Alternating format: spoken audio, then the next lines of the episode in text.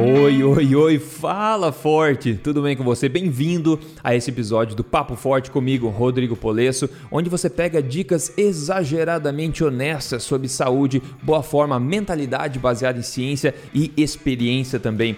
Hoje eu trago ninguém menos do que Damian Maia, um nome, um grande nome do jiu-jitsu mundial e do UFC também. Aliás, ele é o lutador brasileiro com o maior número de vitórias do UFC e o segundo maior de todos os tempos. Incrível, né? E não poderia falar de outra coisa a não ser garra, motivação, como se levantar quando você cai, como manter o fogo nos olhos, independente do seu projeto de vida, independente da situação que você está.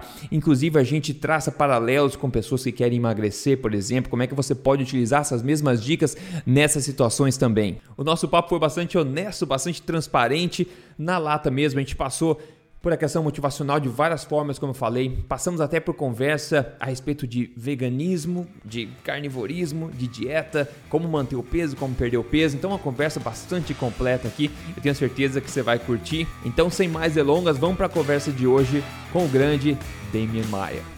Fala, meu amigo Damian Maia, cara. Que honra te receber aqui como primeiro entrevistado aqui do, do Papo Forte. Como é que você tá por aí? Fala, Rodrigo. A honra minha, cara, é Pô, quando você me convidou, fiquei super feliz. Você sabe que eu sou fã né, do podcast desde a época do Tribo Forte. É, agora está com esse novo projeto. Eu comecei um podcast meu na quarentena, eu dei uma paradinha, agora devo voltar. É, e você foi um dos primeiros entrevistados também, né? Porque era um cara que eu admirava, então é muito legal agora estar aqui fazendo o papel agora de entrevistado. Com certeza, foi um prazer participar, foi bem legal o nosso papo lá. A gente falou umas coisas bem na lata lá. O pessoal que nos escutou, vai no canal do Damian Maia lá no, no YouTube, vocês acham todos os podcasts lá, se procurar lá na busca você acha.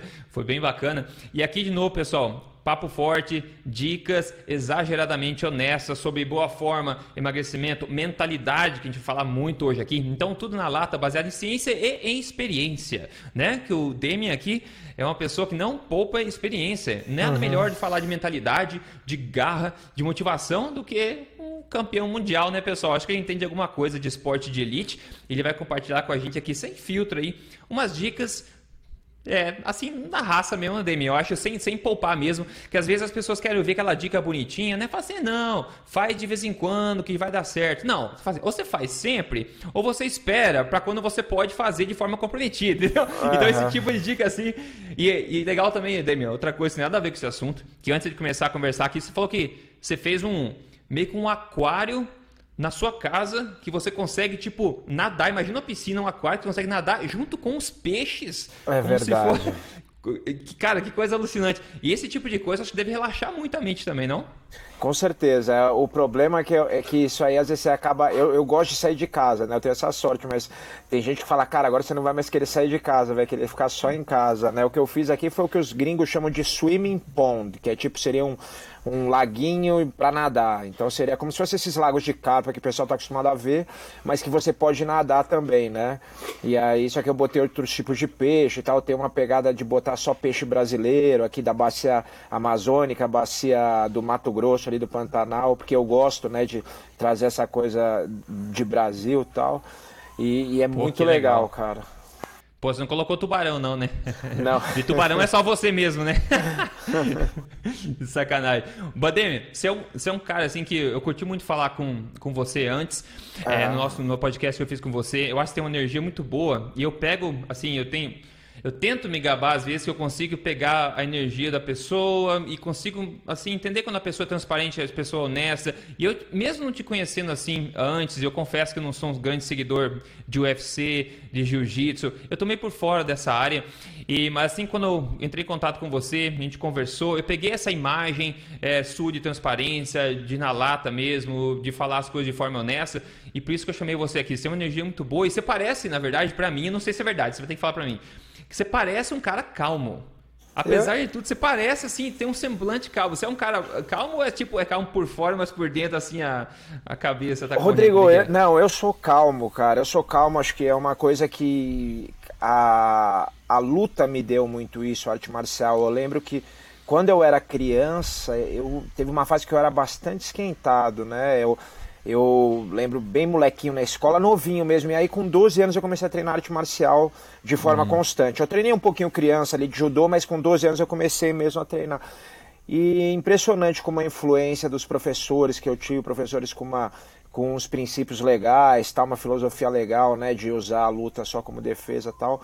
Eu fui aprendendo esse autocontrole e eu acho que principalmente quando você tem um meio de, de você extravasar, né, que dizem, uhum, mas não precisa uhum, ser necessariamente uhum. a luta. Acho que qualquer atividade física te dá isso, né? O nosso corpo, a gente acho que precisa da parte física. E eu acho que isso às vezes é um engano do pessoal, por exemplo, é, para ser honesto, né, amigos meus que, por exemplo, vão para o lado mais intelectual, professores, essas coisas, e acham que não é importante. Isso está mudando, mas muitos acham que assim o físico seria um, uma coisa assim eles vêm de uma forma depreciativa. Des, depreciativa é, depreciativa, né? É, exatamente, me fugiu é. agora. Né? E tipo, ah, isso não é importante. Agora você volta lá para a Grécia, né? Os, os pensadores todos hum. eles eram né, é, treinados em alguma coisa, eles faziam atividade física. O, o Platão era um lutador de, de luta olímpica, tal, luta greco-romana. Então acho que isso né, tem a personalidade também, mas isso ajuda. É óbvio que se eu, por exemplo, eu já tive caso, uma vez que eu tinha um problema no ombro, que eu fiquei muito tempo sem treinar, meses, e eu fiquei um pouquinho mais estressado, mas eu acho que tem a ver com isso e tem a ver com autoconhecimento também, né? A luta ou qualquer esporte dá muito autoconhecimento e você vai aprendendo a controlar. O Hélio Grace falava uma coisa que é verdade, ele falava dentro de mim eu tenho um todo mundo tem um diabinho ali, né? Só que você, é, o jiu-jitsu ele te ajuda a lidar com isso e a deixar ele guardado ali para não, não ficar soltando ele o tempo todo, né? E é, é, pô, muito bom você ter dito isso, que é sinal meio de maturidade você entender que tem esse diabinho, mas você entender também que ele está um pouco sob seu controle. E uhum. nessa parte que você falou de utilizar o corpo como uma forma de relaxar, movimentar o corpo, uma forma de extravasar e relaxar, por mais que as pessoas, né, você falou os intelectuais, talvez acham que é, talvez é superestimado essa questão, você aceitando ou não, você está num corpo, né? Se a gente está aqui na, na Terra, todo mundo está num corpo, faz um teste simples, como eu sempre costumo falar. Se você quer abrir a mente, tipo, abra o ambiente. Basicamente uhum. isso, cara. Sabe, você tá em casa às vezes, ainda mais agora, nesses tempos que a gente está vivendo, tem muita negatividade, muita polaridade. A gente acaba construindo meio um túnel, assim, que a gente fica meio, assim, dentro de casa, opressivo, meio deprimido. E basta você, às vezes, sair na rua, né? Só pegar um, um, um ar fresco na, no rosto você parece que você ganha um pouco de positividade, de, de otimismo. Já muda. Só, só de sair na rua andando, como você falou mesmo, no tempo da Grécia Antiga, as pessoas faziam uma coisa que quase ninguém faz mais, que é o quê? É andar por aí à toa, cara. Você vê gente andando na rua, como é que eles estão andando? Estão andando com o celular na mão ou com alguma coisa interferindo no cérebro que uhum. não o andar, né? Não só andando, contemplando, tipo aquela caminhada na praia, está sempre fazendo alguma coisa para se ocupar, né? Então acho que a gente acabou me ficando meio viciado com esse constante estímulo mental, até nos momentos onde está relaxando, que nem você vai nadar com os peixinhos lá, mas tem, tem um podcast na, no, no, ouvido o tempo inteiro ali, então você nunca acaba ficando presente. Não sei se você acha que esse talvez seja um problema que muita gente está tendo agora, que não consegue desconectar de fato. Eu tenho certeza disso. Isso é uma das isso é um da, uma da, das coisas que a gente até fala que no marketing da nossa escola de jiu-jitsu, né, que, que a gente abriu, reabriu, mas abriu de novo uma escola nova há três meses atrás. Massa. Um dos pilares é que a gente fala é, do jiu-jitsu é a meditação ativa, né, que quando você está treinando, você está concentrado naquilo, você não está olhando o celular, você não está pensando em outros problemas, você tá... E isso, é, hoje em dia, assim, é fundamental. Acho que é, é, é, é, é difícil, por exemplo, eu como pai, é, é, conseguir criar esse hábito nos meus filhos de não estar tá conectado uhum. o tempo todo, de uhum. não estar tá na frente de uma tela, de uhum. não estar, tá, no fim das contas, pensando no futuro e nunca no presente, né? E vivendo outro momento e não o que você está, que vai gerar ansiedade, com certeza, que vai gerar vários problemas. Então, é, é eu acredito que esse, esse eu acho que é o desafio do nosso século. É, é, é, eu acho que são dois, na verdade. Tem dois grandes desafios, com, com excesso uhum. de, de, tela e excesso de informação. Eu uhum. acho que um desafio é mais é, esse psicológico, né, de você evitar ter, ter, as suas regras pessoais, tipo, eu acordo, eu não pego o celular, eu vou pegar o celular só hora que eu vou sair de casa para ver se tem alguma mensagem importante. É, chego em casa, eu não pego, vou pegar só quando eu estou perto de dormir para ver se tem alguma mensagem importante, mas eu tenho minhas regras, a hora que eu não pego, a hora que eu mexo, a hora que eu não mexo.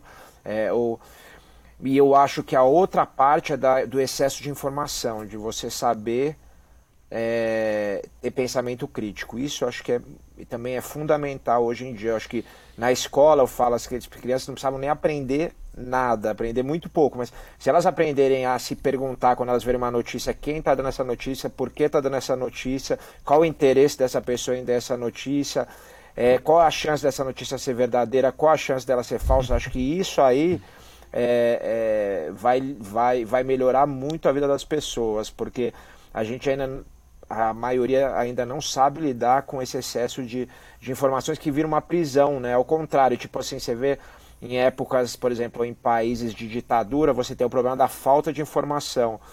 O nosso caso é um problema parecido, só que com excesso de informação, que você começa, por exemplo, hoje a gente está numa pandemia, você uhum. vai ver informação, todas as informações têm viés, para um lado, uhum. para o outro. Cara, uhum. às vezes eu quero achar uma informação, é muito difícil achar essa informação. Eu tenho que ficar, parece fácil, porque tem todos os meios estão dando isso, mas todos têm um viés. E aí você tem que ficar lá destrinchando, pensando, entendeu? Cara, perfeito, acho que você falou. Acho que, cara, essa habilidade que você acabou de falar de contestar, de questionar a veracidade, a imparcialidade ou a parcialidade, a tendenciosidade de alguma coisa é crucial. Eu acho que muita gente está um pouco melhor, mais relaxada hoje se eles praticassem isso. Inclusive, esse ano, 2020, ano passado, uhum. e agora, o que aconteceu, acho que no mundo inteiro, não só no Brasil, no mundo inteiro, é uma divisão muito grande da população, né? Uma vez que você toma time, você tende a não mudar de volta. Então você Exato. acaba, por mais que você mude, agora você, aquilo faz parte da sua identidade, porque eu já falei há dois meses atrás que eu acredito nisso, então agora eu tenho que sustentar essa posição independente de qualquer coisa. Então aí com excesso de informação, o que acontece? Você começa a buscar informação só que te agrada. Isso. Aí você não, não vai procurar do outro lado. E esse tipo de coisa me leva a uma coisa que eu queria falar com você, que eu acho que vai ajudar muita gente também que está aqui. Pessoal, é, pessoal que sofre com insegurança ou ou talvez falta de autoconfiança a respeito do corpo, a respeito da, do, do, da carreira profissional, a respeito de qualquer coisa. Eu, basicamente, eu nunca falo muito disso, mas até os 15, 16 anos eu era uma pessoa extremamente tímida e com baixíssima autoconfiança. Eu era assim. Por algum motivo, não sei porquê, eu comecei a procurar. Falei, nossa, descobri a palavra autoconfiança. Falei, o que, que é isso? Tipo, como é que eu me torno menos tímido? Até, tipo, 15 anos. Então, eu fui buscar e comecei a me desenvolver devagarzinho. E eu deixei de fazer muita coisa naquela época por causa desse, dessa insegurança, dessa falta de, de, de autoconfiança, de você se sentir julgado, de você não ter peito para falar o que você acredita, porque vai ser diferente do, dos outros. Uhum. Eu acho que tem muita gente que está nessa situação assim. Então eu queria saber um pouco de você. Assim, você falou que começou a lutar com 12 anos de idade. É, você era uma criança mais uh, artista, assim, ou super é, é, extrovertida, é mais autoconfiante naturalmente? Ou você também foi uma coisa que talvez você teve que trabalhar? Como é que foi para você, assim, essa parte? Cara, eu, eu era... É, teve algumas fases. Eu eu sempre fui tímido, mas assim, entre meus amigos eu era bem confiante, né? Quando eu tava naquele círculo que eu tinha segurança, sabe? De amigos e amigas Perfeito. da é, escola é, e tal, uhum, né? claro. Fora disso eu era muito tímido. É... Quando eu fiz mais ou menos 15 anos, a gente passou por um problema financeiro grave em casa, a gente foi, saiu de um apartamento que a gente morava alugado, é, eu fui morar com a minha avó, meu irmão foi morar não sei aonde, a minha mãe foi morar na uhum. casa de uma amiga emprestado. E aí foi uma fase muito difícil, porque a adolescência justamente é aquela fase que você dá valor para para besteiras, né, como essas de, de, tipo o tênis que você tem, eu não sei o que, e eu não tinha nada disso, e eu tinha amigos que tinham, então assim, foi uma, uma e aquilo me deixou muito inseguro, sabe? Uhum. Tipo, é muito muito é, é voltou aquela timidez. E aí eu, eu, acho que eu me apeguei na luta, isso foi bom porque eu me apeguei com o negócio da luta e, e falei, eu quero fazer isso. E, então foi o, é, o lado ruim, né? Mas tem um lado bom de você, quando você passa por um momento difícil desse sofrimento, você tende a, a, a se jogar de cabeça em alguma coisa. Graças a Deus, no meu caso, foi um negócio legal, né? Porque tem gente que se joga em coisas ruins é. também. É... E é isso, acho que, que, que eu tive essas fases aí com o jiu-jitsu, na época do jiu-jitsu, o jiu-jitsu traz muita confiança, né? Isso é outra coisa que a gente fala lá na, na escola, que a gente busca isso, traz confiança para as pessoas, traz confiança para as mulheres hoje em dia, muito, uhum. principalmente, né? Porque a mulher, ela tem aquela insegurança de sair na rua, alguém fazer alguma coisa, segurar, tentar fazer alguma coisa. E uhum. assim, o jiu-jitsu é a única luta realmente que eu vejo que eu já vi, né? Isso é, é, que eu vi assim, uma mulher que luta boxe, pô, ela se vira, mas se chegar um cara muito grande é difícil. Agora o jiu-jitsu eu já vi menina pequenininha dando pau em cara grande, sabe? Batendo e, e enrolando o cara inteiro. Então assim, não é, é, que a menina não vai, ela ela tá segura sempre, óbvio, ninguém tá, nenhum homem, nenhum cara forte, mas é, é muito diferente a confiança, né? e, e e confiança, cara, muda a sua expressão, muda a sua postura corporal, muda tudo. Eu acho que isso, isso é um presente que eu tive é, do jiu-jitsu e, e, das lutas em geral. Cara, perfeito. E você, bom, campeão mundial de jiu-jitsu, você é um cara que qualquer um na rua ia ter algum problema em enfrentar no tapa, né?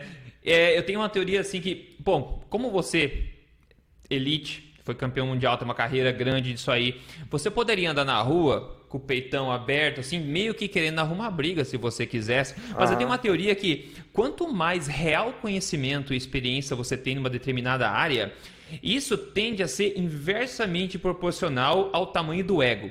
Por exemplo, vamos lá, quanto mais, quando mais uma pessoa sabe sobre alguma coisa, mais ela sabe que existem tantas nuances a respeito disso, tem tanto mais que a gente precisa saber que o teu ego é diminuído. Porque se você anda com uma pessoa que nem você, por exemplo, você pode dar um pau em qualquer um, não sei o quê, daí o cara anda vai querer querendo arrumar briga. Mas não, você acabou de falar, você é o oposto, você sabe, você é confiante do que você é né? E você não precisa constantemente ficar alimentando esse ego aí dessa forma. Então, eu vejo na internet, muita gente vê por aí gente querendo brigar, gente reativa pra caramba, com um ego gigantesco a ser alimentado. E eu acho que, no fundo, o problema disso pode ser uma insegurança. Com ou certeza. talvez essa pessoa não está desenvolvida naquela área. Então, você, você vê dessa forma também? Sim, com certeza absoluta. É lógico que existem no geral, sim. No geral, você vê os lutadores, você vai andar. Os lutadores, a galera é muito tranquila. É óbvio que, cara, tem personalidade. Tem exceção, né? claro. O ser, né? ser humano não é, é todo igual. Tem lutador que é. é. que é filha, tipo, é um cara escroto, sai na rua. É... Mas assim, é, é, é, raro mesmo, né? É... Porque o cara tem essa confiança.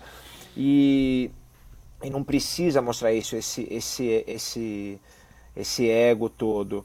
Não precisa se provar, digamos, né? Exato, eu acho que, que tem, tem um, tinha um amigo meu que é treinador de cachorro que ele fala isso, geralmente ele fala o cachorro que ataca, Demian, que, que eu lembro que eu, eu gosto muito de cachorro tal, e ele me, me ajudou, fiz um curso com ele uma época, ele me mostrou uns negócios tal, e ele falou, o cachorro que ataca é, é, assim, à toa, é o que a gente fala, é o cachorro inseguro, é o, ele fala, é o mordedor de medo, que ele morde uhum. você, ele dá um bote, mas ele fica assim, te pegando e solta. Ele falou, é diferente de um cachorro treinado, você pega um, sei lá, um pastor alemão treinado, ele tá tranquilo. A hora que ele te morde, ele vai segurar em você e não vai te soltar. Ele não é um uhum, mordedor de uhum. medo, ele sabe o que ele está fazendo, ele é treinado para aquilo, ele tem habilidade para aquilo. Um mordedor de medo é aquele cachorro que ele te morde, solta e, está nervoso, sai com ele morde muito mais por insegurança. Isso acontece não só, não estou falando nem de caso extremo de uma briga, mas na internet você Sim. vê o tempo todo, Sim. entendeu? Acontecer quando você ataca, você, você vê um ataque de uma pessoa a outra, por, pelo que você falou, negócio de ego, vaidade, né? Então a pessoa ela é, ela é de um time, então acho que você falou do time. É, o problema de ser de um time, além de ela não poder mudar, é que ela tem que comprar todo o pacote daquele time, né? Então ela compra é, assim. É eu acredito nisso, nisso, nisso, nisso. Às vezes ela nem acredita em tudo, mas é porque ela é daquele time, então o pacotinho vem completo. E a do outro lado também, é o pacotinho inteiro. E aí, quando você ataca algum argumento dela, hum. ou alguém ataca algum argumento, mesmo que seja educadamente, é o negócio. O que, que é o ego? É a, é, a, é a, imagem da pessoa se confundir com o que ela é, com, com, com a essência dela. Então ela acha que você está atacando ela. Você, você ataca uma é. ideia dela. Pô, eu não acredito certo. que. Vamos falar negócio de alimentação, que eu acredito, cara, que o veganismo tem algumas coisas interessantes, mas, é, cara, é, esse, essa parte científica é furada, não sei o que, não sei o que. Ou para ser mais isento, vai ir para o carnivor, é, carni, carnivor, é, Carnivorismo? Carnivorismo também, que também virou uma, uma religião, né? Jogando... Pô, acredito ah. que isso, mas isso aqui sente. E o cara, ele começa a atacar o outro que falou isso como se você estivesse atacando a pessoa, mas você está atacando um argumento, entendeu? exato, então, exato. É, é, E é normal isso, acho que é do ser humano. A gente forma time, a gente não sei o hum. quê. E eu acho que a gente. Só que a gente tem consciência como ser racional de falar, cara, eu acho que deixa eu ouvir esse argumento, beleza, eu não concordo, mas isso, não preciso jogar é, como time, né? Eu, preciso, eu posso ter um, um entendimento um pouquinho superior a isso. A gente tem essa, essa capacidade, acho que como ser humano a gente tem que perceber isso. Cara, exato, eu concordo plenamente. Até é interessante você trouxe a questão do veganismo ah. e do carnivorismo, que são, que a gente fala, são dois, dois extremos, né? Dois extremos. E assim, eu acho, se for escolher, claro, eu acho que o carnivorismo tem mais a ver com a nossa evolução uhum, do que o uhum, veganismo. Uhum. Só que o problema é o seguinte: o problema é quem está tomando posição, seja do lado do veganismo quanto do carnivorismo, basicamente está atuando da mesma forma. Não uhum. importa se o time está mais baseado em ciência ou não, se você atua da, de forma ideológica. equivalente, ah. ideológica, você também está culpado dos mesmos problemas, digamos assim por que, que não, né? Você ponderar as coisas. Você, as pessoas não precisam estar certas o tempo inteiro sobre tudo.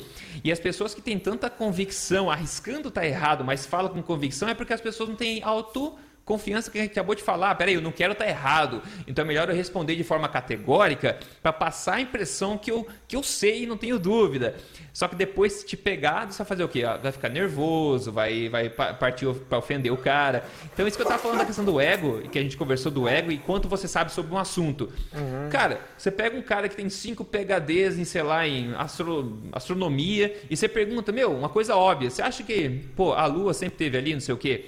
Você imaginar que o cara vai responder, cara, com certeza, meu, que pergunta besta. Mas esse cara sabe, como a gente falou, tem tanta nuance, tem tantos depende, tem tantos porém, tem tanta coisa que a gente não sabe, que ele não vai dar essa resposta categórica. Ele vai parar e fazer assim, hum, vou ponderar sobre isso para saber, cara, Talvez, mas é, a chance é muito pequena, pelo que eu conheço, não é assim, não sei. Então, a, a, a, seria muito difícil brigar com uma pessoa que pondera o que você diz, eu apesar ah. Daquilo eu acho que, que não, tá ao contrário, né? Eu acho que não são todos, mas eu acho que a maioria. Você pegar, que nem se falou, um astrônomo ferrado, você perguntar um negócio, ele vai ponderar, né? E existe uma minoria que tem o ego gigante, sempre, né? Sempre, sempre tem, é. em qualquer é, profissão, como eu falei, na luta é. também, é. né? Mas eu acho que em geral, cara, você tem toda a razão. Em geral, quando você tem o conhecimento de um lugar, você tem o conhecimento que você sabe pouco também, né? É, é eu tava falando Exato. isso outro dia.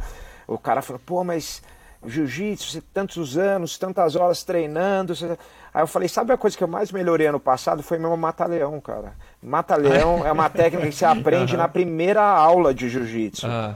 Uhum. E, e, cara, só que ele tem tanta nuance ali, principalmente quando você tá com a luvinha de MMA, do jeito que encaixa a mão, que é mais difícil, não sei o quê, que eu fiquei estudando, e aí você fala, cara, como é que pode? Eu tenho milhares de horas de treino de jiu-jitsu, milhares de mata-leão aplicado em lutas, em treinos, e porque você vê, cara, que putz, é, o conhecimento é, é, é, é infinito mesmo. Então, é, isso se você assim não for um cara com ego muito grande, eu acho que te, te, te, te ajuda a, a, É o cheque de humildade, né? Dá um check ali, né?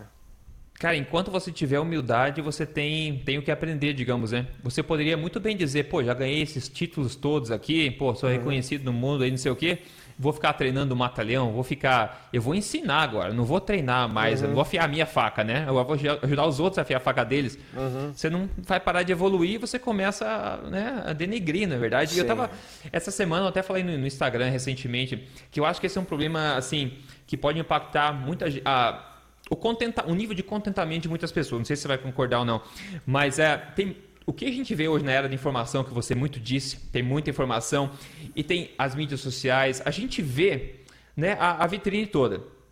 E tem muita gente que comete um erro muito grande. Até assim, não é de má fé que a pessoa é induzida a fazer isso mesmo. Todo mundo faz isso. Eu já faço também. É automático o ser humano. Você se compara, você começa a comparar a sua realidade real, né? aquela que você conhece, a sua vida real. Você começa a comparar isso com a ilusão do que você acha que é a realidade de uma pessoa que nos seus olhos é, é perfeita. Então você está nas mídias sociais e você vê aquele perfil assim que sempre posta, que você curte a pessoa, a pessoa sempre posta fotos, é sempre uhum. assim, cara, é vitrine. E você começa a se sentir mal, porque, cara, essa pessoa está vivendo a vida que eu queria, ou essa pessoa está vivendo um conto de fadas, olha só, todas as fotos. Aí do nada o que acontece? Como já aconteceu várias vezes, aconteceu essa semana com um caso popular. Do nada, pô, vem um vídeo assim e fala assim, ó sei lá, o nosso lindo casal acabou, ou eu tive esse problema alimentar, apesar do meu. Vou, tá na hora de vir a limpo. Uhum. Eu estava há anos já tendo problema alimentar, o corpo era saudável por fora, mas você não estava sabendo o que estava por dentro. Então as pessoas, nossa, elas começam a perceber, parece que todo mundo tem as suas dificuldades e ninguém vive num conto de fada. É. Então, eu vejo muita pessoa uh, cometendo esse erro e se deprimindo, se sentindo mal, ela mesma, que está acima do peso, qualquer coisa, está com dificuldade, é tão fácil para outra pessoa, para mim é tão difícil. E na verdade é uma comparação injusta, porque ela não tem conhecimento como é que é a realidade real e crua da outra pessoa. O que, que você acha disso? Você vê muito disso acontecendo também? Eu vejo, cara, eu vejo que as primeiras pessoas dão muito valor para a mídia social, que é uma besteira gigante, né? Muito valor é, para o que eles veem. Eu vejo isso até no, no, nos meus posts, quando eu posto coisas que eu, que eu julgo super interessantes e elas uhum. têm pouca é, engajamento e coisas que eu julgo às vezes totalmente fúteis e tem é engajamento é gigante. E aí dá, você fala, pô, mas aí você começa a perceber um caminho. Tem gente que vai por esse caminho, começa a postar só futilidade, mas é. E porque quer ter um engajamento. Mas eu acho o engajamento, a curtida, sei lá, mas eu acho que o legal, né, é o conteúdo que você gera. Acho que, que a mídia social é isso. Agora, quando você, no caso da pessoa que está olhando assim, e, e, se sentindo mal, o cara tem que entender que aquilo é uma edição da vida, né? A vida é editada, não é a vida 100%. O cara é óbvio, o cara uhum, vai viajar, uhum. ele posta uma viagem, porque ele, ele uhum. marcou aquilo, ele curtiu aquilo. Igual você falou, pô, o cara que eu curto ali, ele foi viajar, é uma coisa diferente. Ele, pô, ele vai botar as coisas diferentes da vida dele, não a rotina do dia a dia, né? É, claro. Ele vai. É, fazer um, um, negócio num lugar, aí, aí parece que a vida é só aquilo, né? Mas é óbvio que que, que, que pô, não, aquilo né? é, é, aquilo é o diferente geral, geralmente da vida da pessoa, né? O cara posta o extraordinário, né? Você falando Exato. de está postando e você nunca sabe o que, que vai bombar. Falei, não, isso, cara, esse, esse, esse negócio vai bombar, e daí não dá nada. Eu lembrei da. Puta, essa tirando da, da do baú. Ah. Lembra do Vini, aquele cantor Vini do sim, Mexa, sim, Mexa Cadeira. E, e, ele, e ele falou que essa música ele fez meio assim, nem muito a sério, ele fez, largou, e foi o que popularizou o nome do cara. E é, o cara, provavelmente, com tantas músicas que ele colocou mais trabalho em cima, não sei o quê, de lanche, um mexe a cadeira lá, o negócio bomba. Como é que você replica isso? E, pô, e é bem isso que você falou, cara. Eu acho que as pessoas postam realmente o extraordinário nas mídias sociais e você uhum. não tem acesso, a menos que você conheça a pessoa pessoalmente, você não sabe o que, que é a vida não editada daquela pessoa, como você está falando, você não sabe aqueles problemas. Uhum. E tem, sabe o que é o pior, cara? Falando agora de alimentação, porque aqui é papo alimentação, estilo de vida saudável, etc. Tem muito, muito influenciador, não só, claro, é, carnívoro, mas agora, como está uma onda muito grande de vegetarianismo e veganismo, tem muitos deles que construíram um nome, tomaram o time, né? E uhum. são sponsors, né? E são é, pagos e tudo mais. Tem uma carreira patrocinada, tem uma, uma carreira, seguidores, digamos, veganismo. Uhum. Aí por anos, cara, e o cara assim, ou a menina linda, aparente assim, aparentemente extremamente saudável e tudo mais. Daí anos na frente, o que acontece? Alguém vê ah, puta, tirou uma foto, que nem aconteceu recentemente, acho que foi no México. Tiraram uma foto da menina viajando, daí, pô, peixe no prato dela, entendeu? Ou outras pessoas que vêm que vem falando assim, ó, por anos eu tava experimentando com ovos já, mas uhum. agora eu resolvi vir a limpo e falar que eu não sou vegano mais. Mas, cara, por todos esses anos, as pessoas que vinham seguindo essas pessoas pensavam assim, cara, eu estou tentando veganismo, para mim não está funcionando, estou cheio de espinha, cheio de problema intestinal, estou perdendo peso, estou perdendo músculo, estou me sentindo mal. Mas, cara, tem que funcionar, porque eu sigo o influenciador A, influenciador B, e esses caras são bons demais. Se eles conseguem, é porque eu estou fazendo uma coisa que não está certa ainda. Uhum. E não é verdade, mais uma vez, está se enganando, a gente uhum. não sabe da realidade. Como você bem falou, muita importância para coisa que a gente não tem certeza que é verdade, né? A gente tem que ter essa humildade, eu acho que assim, as pessoas elas cravam. Agora é um show de pessoal cravando cravando certezas no mundo que ninguém tem certeza. Por exemplo, o negócio do corona. né, do, do, do, é. do Covid. Uhum. Você. Nem sei se é bom falar isso, porque às vezes até cai o vídeo, né? Quando você fala Cara, um negócio papo, desse. papo forte é, aqui, não tem. Mas é, não, não cai quando você usa essa palavra, mas eu digo assim. É, as pessoas falam, sim. não, porque a transmissão é assim, assim, assado, ou quando pega assim, assim. Cara, ninguém sabe ainda. Tipo, a ciência ainda está muito crua com isso, entendeu? Está muito no começo. Então, assim, tem que ter humildade de falar. Pô, não sei né? Ou, ou tem que ter humildade, às vezes, de falar, cara, que nem o negócio, ah, mas pô, mas é, é, o cara, puta, o cara morreu, um amigo nosso de 20 e poucos anos. Acontece, acontece, mas vamos pegar números, vamos pegar lá 100%. Né? Vamos pegar quantos por cento tem acima de 60, 70 anos e quantos por cento tem 20 anos. Entendeu? E esses dados já existem. Então, assim, não dá para entrar numa paranoia, numa maluquice, porque infelizmente a coisa mais triste do mundo é você conhecer uma pessoa jovem que veio a, a, né, a, a, falecer por causa disso. Mas você tem que também, é, nesse meio dessa confusão que é difícil, ter um pouco de racionalidade às vezes e olhar e ver. É, qual, né, a grande maioria vai para onde, não sei o que, você tem que tomar esse ponderar, cuidado, né? isso aqui, ponderar, você tem que, né, e as pessoas elas elas têm muita dificuldade. Acho que o, o, o, ser humano ele tem muito mais facilidade de reagir no emocional do que no racional. E é normal, a gente vai reagir. Pô, se tem um amigo uhum, seu jovem uhum. que sofreu, aconteceu alguma coisa, você vai reagir no emocional. Mas você é ser humano, você é racional. Então você pode parar depois de um dia que você reagiu no emocional e pensar, mas calma, vamos ver isso, vamos ver dado, vamos ver não sei o que, eu não preciso me desesperar vamos ver o que, que eu preciso fazer, quais pessoas que eu preciso cuidar mais, entendeu? Acho que. E o mesmo acontece com, com, com, com alimentação. Tem coisas. Alimentação é uma coisa bizarra, né? Às vezes eu vejo um negócio assim que o pessoal fala muito. Ah, eu tô saudável agora, você vê, eu só como carne de frango e carne de peixe, não como carne vermelha. Não existe nada entendeu? Não existe nada falando que carne vermelha é, é, é, melhor ou pior do que a carne de frango de peixe. Ela é diferente só, né? A carne vermelha, mas é, é, e as pessoas elas insistem nesse negócio de ah, carne vermelha, carne vermelha. Carne vermelha, cara, talvez, você pode falar muito melhor que eu, é talvez o, o, o órgão, né? O alimento mais nutritivo que existe no mundo, né? Em termos de, de, de percentual por, por peso, sei lá. Então, assim as pessoas também elas repetem coisas sem pensar, que às vezes a gente tem que parar e pensar. É, é, pô, mas existe alguma evidência disso? Não existe, tem que ter essa humildade, né? Cara, eu acho que se o pessoal fizesse isso que você acabou de falar, a gente estaria muito melhor como, como população e teria muito menos conflito. Por mais que você acredite se você é vegano ou você é carnívoro, por mais que você acredite na sua causa, quando a pessoa te pergunta, a pessoa mostra um ponto diferente, cara, se interessa em saber um pouco mais. Uhum. Qual que é o risco? Se você é uma pessoa que está tão confiante na sua posição, não é você bater um papo com uma pessoa oposta que vai ameaçar a sua identidade, né? Quanto mais uhum. confiante você é, menos reativo você é às coisas que você acredita, porque você é confiante. Então, se você é uma pessoa que é muito reativa nas mídias sociais, aquele trollão assim, você é uma pessoa que não está tão confiante nas suas crenças, né? Uhum, você está tá com talvez medo de ser, é, quando as pessoas criticam a sua ideologia, você acha que está criticando a sua pessoa, você acaba brigando como você está falando, né? Agora, a uhum. respeito da carne vermelha, claro, é um assunto que eu sou muito apaixonado, né? Porque a carne vermelha é uma, da, é uma das maiores injustiças da nutrição no mundo até agora, uhum. é a demonização da carne vermelha. E não tem literatura científica, não tem evidência para dizer nunca, pessoal. O pessoal fica assim, nossa, não tem uma evidência já publicada na história da, da, literatura científica e nutrição que mostre que causa, carne vermelha cause qualquer coisa. Não existe. Daí as pessoas, mas, mas toda hora eu vejo no jornal, fala estudo, mostra que carne vermelha não sei o quê.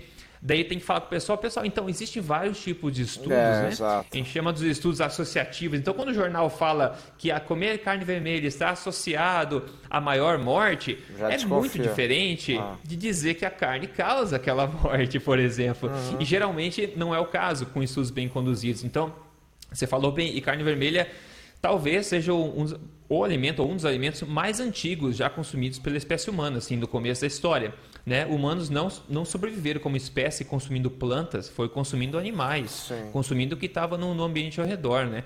E tem muito estudo sobre isso. Então a carne vermelha é uma coisa que eu, eu luto assim diariamente para tentar trazer à tona novamente, porque eu acho que ela pode salvar muita gente de muito problema futuro. Mas infelizmente a, a força do marketing assim não está muito do nosso lado ultimamente. Você né? sabe, ô Rodrigo, o que eu acho? Um negócio até pro cara que, vamos dizer que o cara é vegano pela é, essa parte filosófica, não quero matar os Sim. animais, não sei o quê.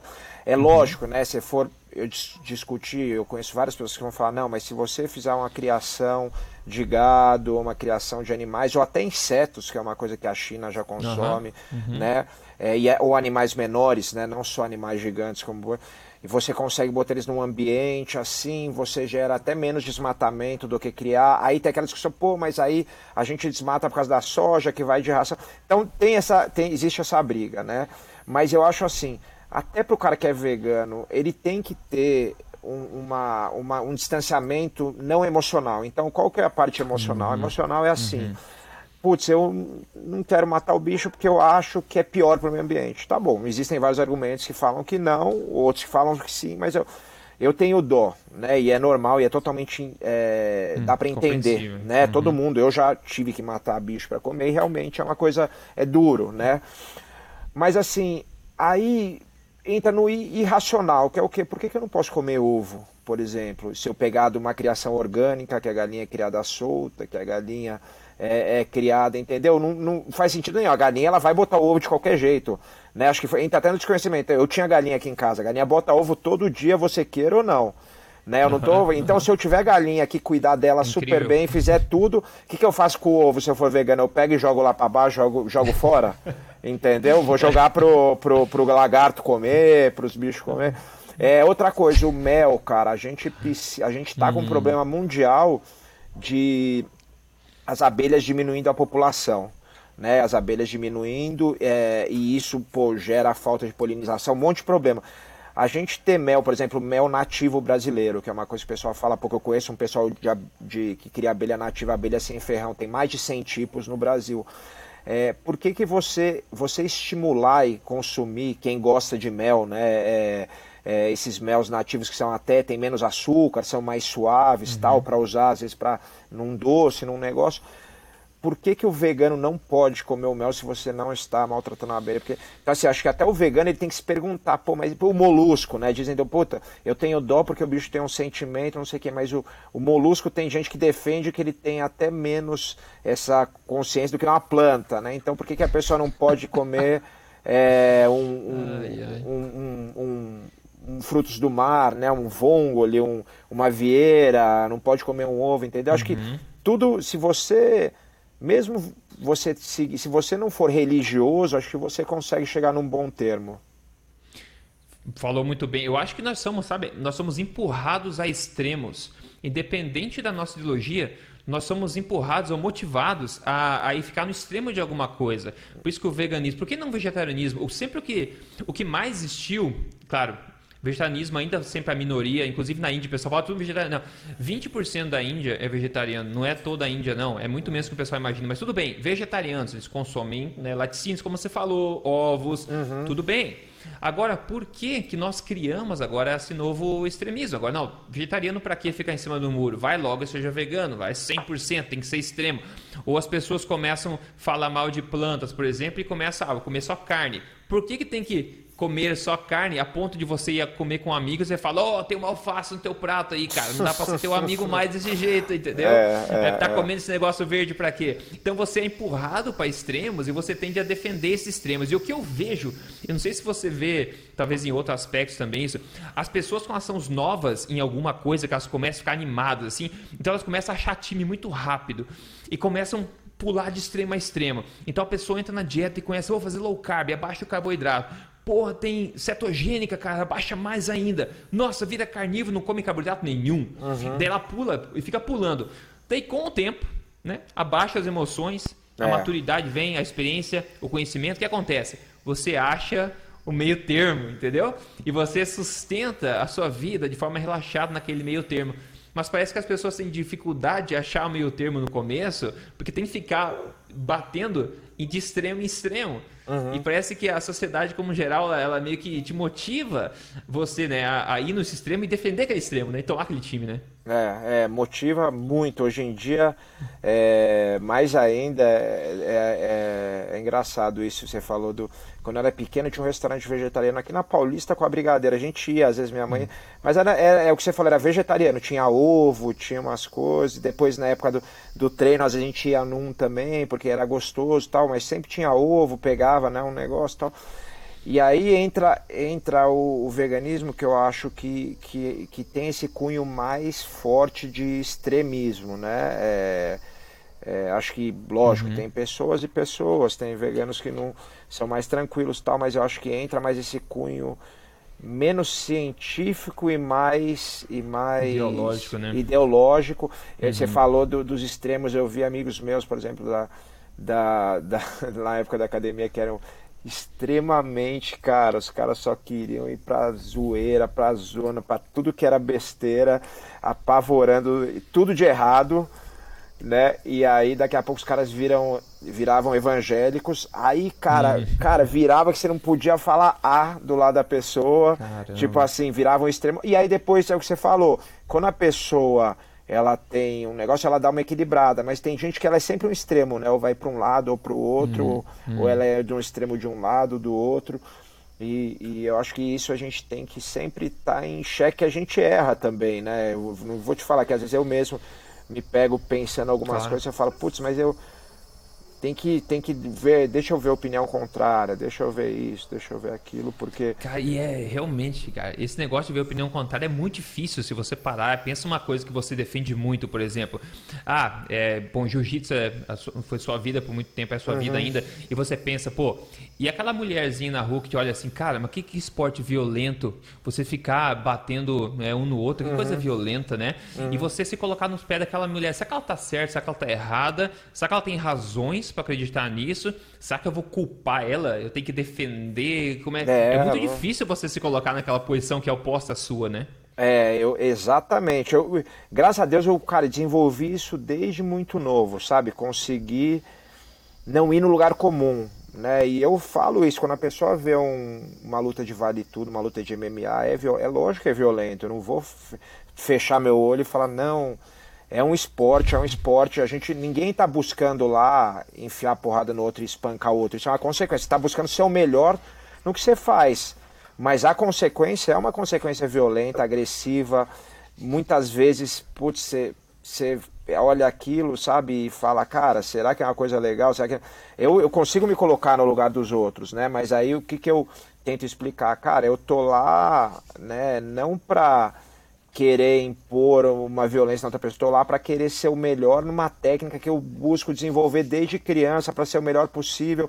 E eu adoro treinar, então tipo é um prazer gigante. O jeito de me provar é lá, né? E, e a consequência, obviamente, que às vezes existem machucados, existem ferimentos, mas eu entendo, dá para entender totalmente uma pessoa que tem uma aversão a isso, do mesmo jeito que eu mesmo quando era criança com 14 anos e fui no primeiro Vale Tudo aqui em São Paulo, eu mesmo fiquei meio assim, sabe? Nossa, que clima meio tenso, meio não sei o que tal. O show hoje em dia do UFC, ele tira um pouco isso. Quando você vai num evento, ele, uhum. ele, ele, ele relaxa um, um pouco essa né? situação, é. é. Mas o, o, o, fim das contas ali é um evento assim que, que é é para um, poucas pessoas, poucas assim, muitas, mas eu digo assim, não é todo mundo que vai gostar. E você tem que respeitar, entendeu? Você tem que respeitar que tem gente que, que, que não gosta. Eu cresci, meu pai é músico, eu cresci ouvindo meu pai ah, falar de boxe, uhum. que boxe, ah, uma estupidez, isso aí, dois caras se batendo, entendeu? É, não tem nada, meu pai não tem nada a ver com luta, tipo, não, nunca foi um cara que, que foi, foi ligado a isso, né? Um cara muito mais ligado à arte. E, e, e, eu, lógico, ele desconstruiu hoje, ele gosta tal, isso, mas mas você não tem como não, não entender a pessoa, né? Que, que, que, que fala Ter essa empatia, né? Você coloca, é, ter essa exato, empatia, eu acho exato. que é muito importante. E, pô, e você aprende muito também, né? Ao você ter essa empatia e, e, de fato, honestamente, perguntar mais sobre aquele outro lado que você não entende ou não necessariamente gosta também. Você comentou, olha, tem uma analogia que a gente pode fazer bem legal. O pessoal, por exemplo, que está assistindo agora e está, digamos assim, que não está com o corpo que gostaria de estar ainda, né? Então a pessoa está acima do peso, talvez um pouco deprimida, seja mentalmente, seja boa forma, se é saúde, está no ponto A agora. Imagina você quando você começou com 12 anos de idade, você uhum. olhava assim para o espetáculo, sei lá, o UFC talvez fora, via aquele espetáculo, só que você tinha 12 anos e você foi ver na tua cidadezinha, tinha uma academia para lutar e essa pessoa que está acima, acima do peso, bem acima do peso, está com dores, ela assim, ela vê a influenciadora lá com, com six-pack no abdômen de tanquinho, na praia, com a iluminação perfeita, e ela vai tentar colocar no Google dieta para emagrecer. Ou seja, você tentando dar o primeiro passo uhum. e tendo em mente aquele, aquele final espetacular, e essa pessoa também com isso na sua carreira, é, eu estou usando essa analogia para o pessoal, porque isso se aplica de toda forma, está falando de mentalidade, garra. Assim, do ponto que você começou a, a trabalhar é, em direção a esse sonho quando tinha 12 anos, até você ir pro UFC, que é o nível master de elite uhum. de espetáculo mundial, cara, como é que você se manteve é, guiado, né, manteve com o fogo, o fogo nos olhos para se manter e não perder esperança, né? Não, não, não, perder aquele, aquela, aquela confiança e passar por todas as dificuldades, você cair, levantar, cair, levantar e conseguir chegar até onde você, você chegou assim. O que, que você, a sua estratégia para se manter no, no rumo, se manter no ritmo e não desistir por pela uma das infinitas dos infinitos momentos de desconfiança que todo mundo tem na vida, né?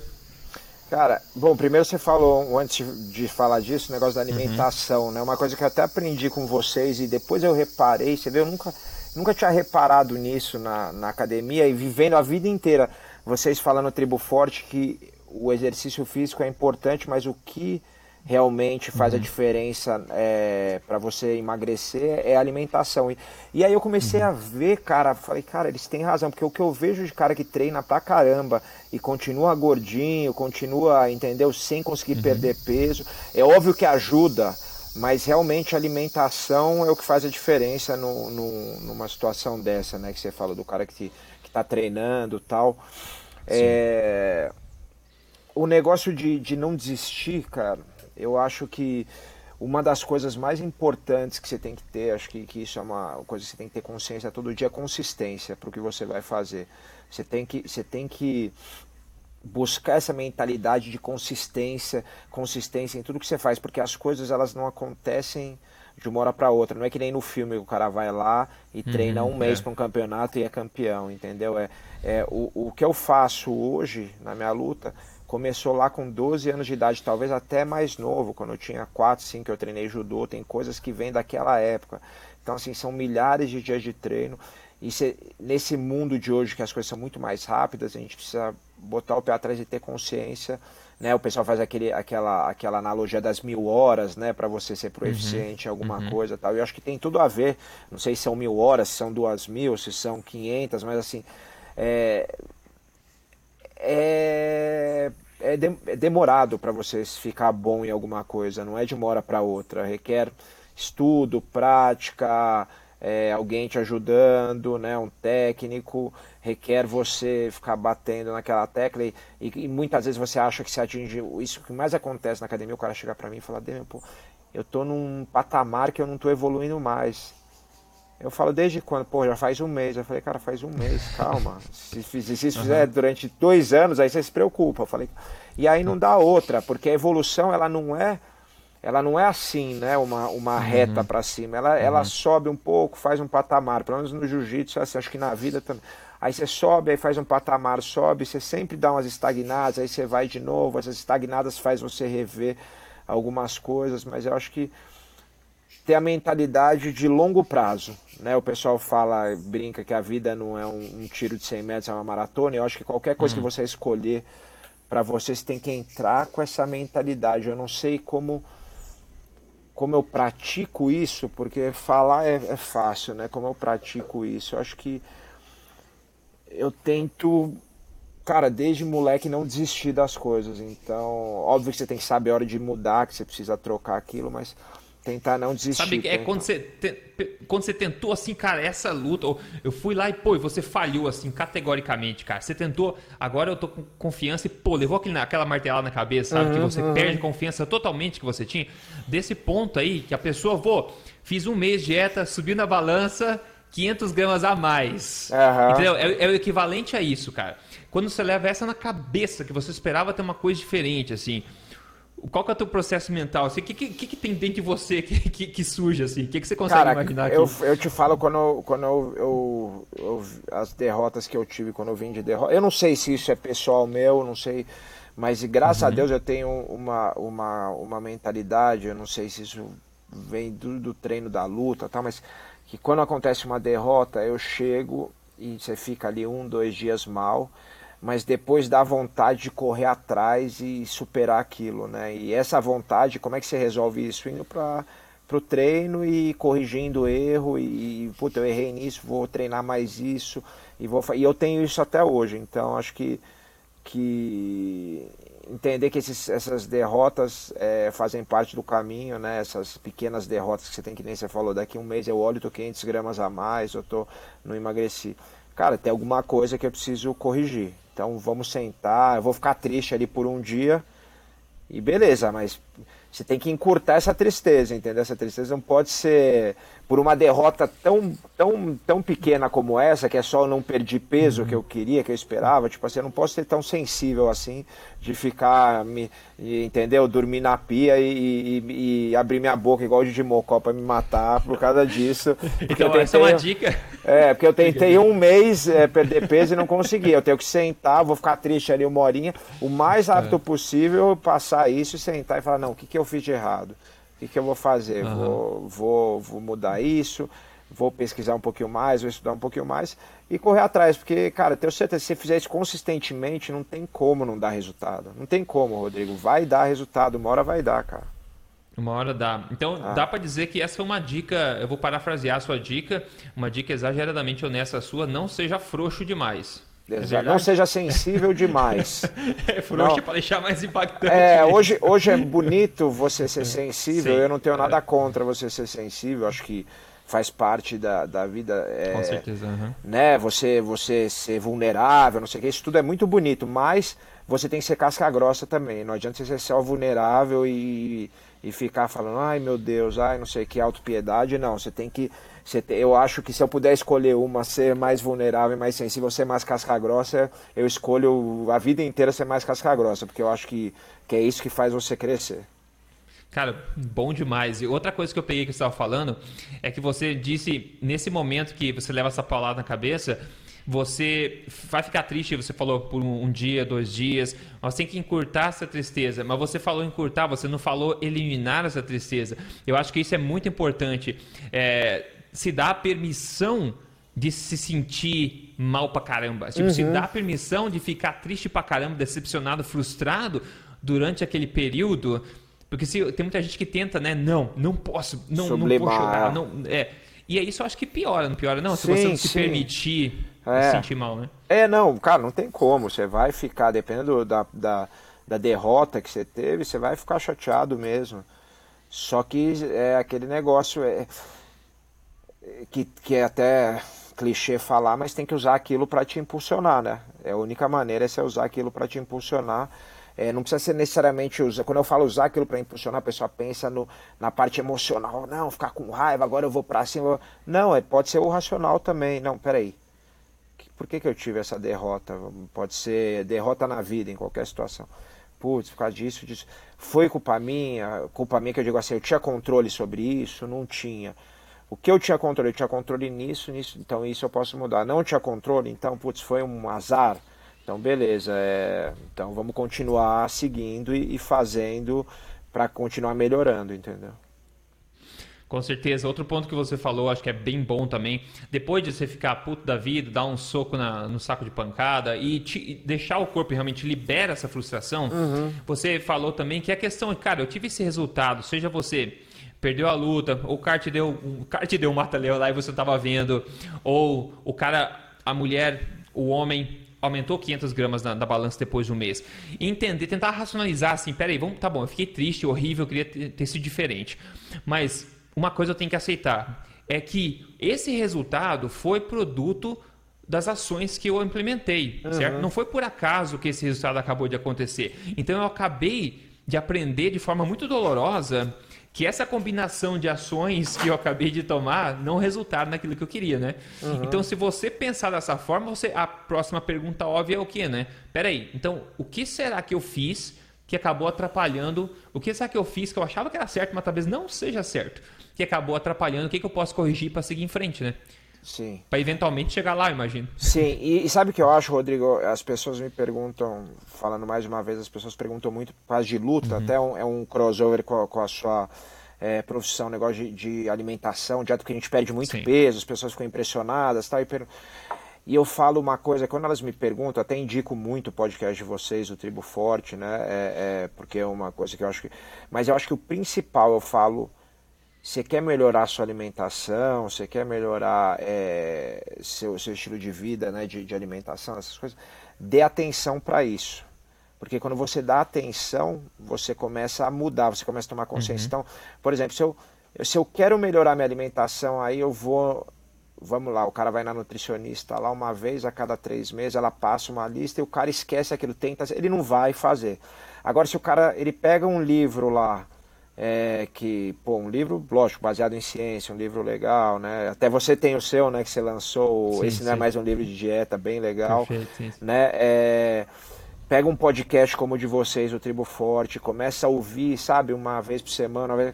você começa a dar uma atenção para aquilo e sem você perceber, você começa a mudar muito mais, né? Aí, ah, deixa eu pesquisar aqui que é a farinha de amêndoa. Ah, deixa eu pesquisar aqui o que ela faz, o que ela não faz putz, por que que, que putz, não é farinha de trigo tem esses problemas? Deixa eu pesquisar, vou lá olhar. Só sabe, se gastar ali 10 minutos do seu dia com aquilo, 20 minutos, pode ter certeza que você vai mudar e, e se você souber e conseguir fazer um esforço para tentar selecionar ali boas fontes de, de, de, de informação, eu acho que essa é a melhor maneira de mudar.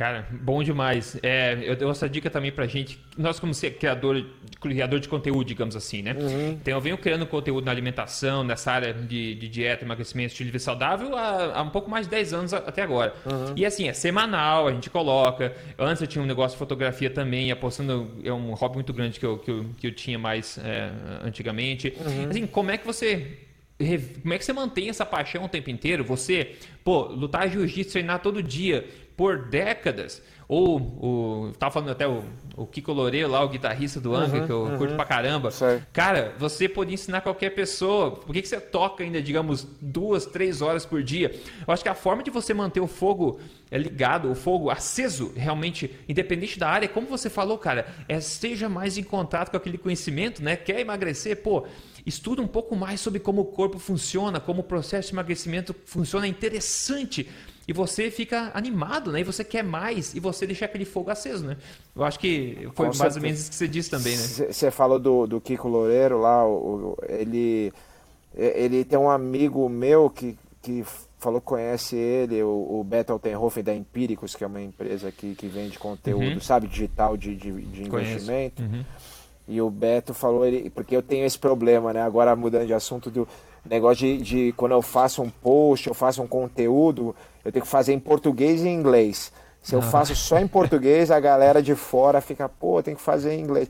Se eu faço só em inglês, aí pior ainda, os brasileiros. Uhum. Pô, você não, não esqueceu nosso país, não sei o quê. Os cara... E às vezes eu faço nas duas línguas, o, o, geralmente o pessoal muitas vezes fala, pô, tem que botar na outra língua. Pô, é só você ler um pouquinho para baixo, você vai ver que tá nas duas línguas, né? Que é a preguiça do cara dar um scrollzinho para baixo.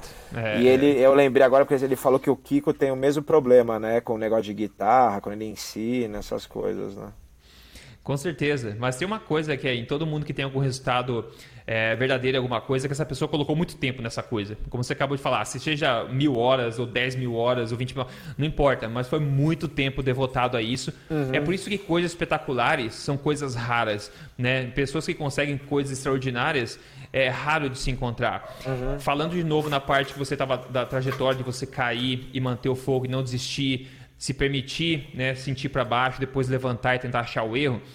Eu acho que tem tanto pouca gente que não vive a vida que queria viver, justamente porque não tem essa casca grossa de entender, cara, que todo mundo que chegou onde é que você quer chegar teve que se levantar 200 milhões de vezes durante o processo. Então, foram, as pessoas que chegaram lá foram as pessoas que, obviamente, não desistiram no processo. E o processo não é fácil, é difícil, não, né? Por isso que preço... tem tanta pouca gente lá, né? Cara, a gente vê isso na, na academia, todo dia. Uhum. Eu vejo isso todo dia com atletas profissionais que estão querendo chegar lá e eu vejo atitudes de alguns, né? Que eu falo, depois eu aí eu fico pensando, cara, depois não tem por que reclamar que não vai chegar, que não chegou, porque são atitudes óbvias. Eu falo um negócio que assim, é uma coisa óbvia que eu falo que eu já olho na, na, depois do treino, às vezes eu estou puxando o treino de jiu-jitsu, treinando com a galera tal, e aí acaba o treino voltado para MMA, né? Então a galera só profissional acaba o treino, eu falo, pessoal, agora eu, o treino hoje vai ser um pouco mais curto, mas eu quero 10 minutos de alongamento no final, todo mundo. E aí você vê o cara que ainda não chegou em lugar nenhum, conversando com a perna deitada, não sei o quê, e eu que, porra, tenho anos no negócio, já tô para me aposentar, sou o brasileiro com o maior número de vitórias no UFC e o segundo de todos os tempos. Tô lá Muito me esforçando, bom. me alongando, pedindo pro meu preparador fazer uma massagem no meu braço, tá meio dolorido. Tô preocupado em me recuperar e aí é óbvio que dá para perceber, eu olho lá e vejo quem vai chegar e quem não vai numa coisa tão simples assim, no, sabe? É uma coisa, é um preço uhum. muito baixo. Uhum. Então eu falo, se esse cara não paga esse preço, que é só tipo assim, dar uma alongadinha depois para recuperar o corpo, ele não vai pagar o preço se um dia ele falar, putz, amanhã de manhã eu tenho um treino um pouquinho mais duro e hoje tem uma balada legal, mas eu não vou poder ir, eu vou ter que me segurar. Esse cara não vai pagar esse preço, entendeu? Ele, ele, ele não paga nem aquele, aquele que ele já está ali e aí você entende por que, que tem gente que chega e gente que não chega. É, tem o fator sorte? Tem, mas tem muito fator que você tem controle. Antes do fator sorte, a maior parte dos fatores você tem controle. E para esse cara que está alongando e conversando aí, qual que é a dica exageradamente honesta que se daria para esse cara aí, se ele quiser chegar em algum lugar? Cara, eu, não é nem, por exemplo, é, alongar, que eu digo assim, não é que o cara tá conversando e alongar, o cara não tá fazendo nada, ele tá sentado ele tá conversando. Sério, né? É, isso é um profissional.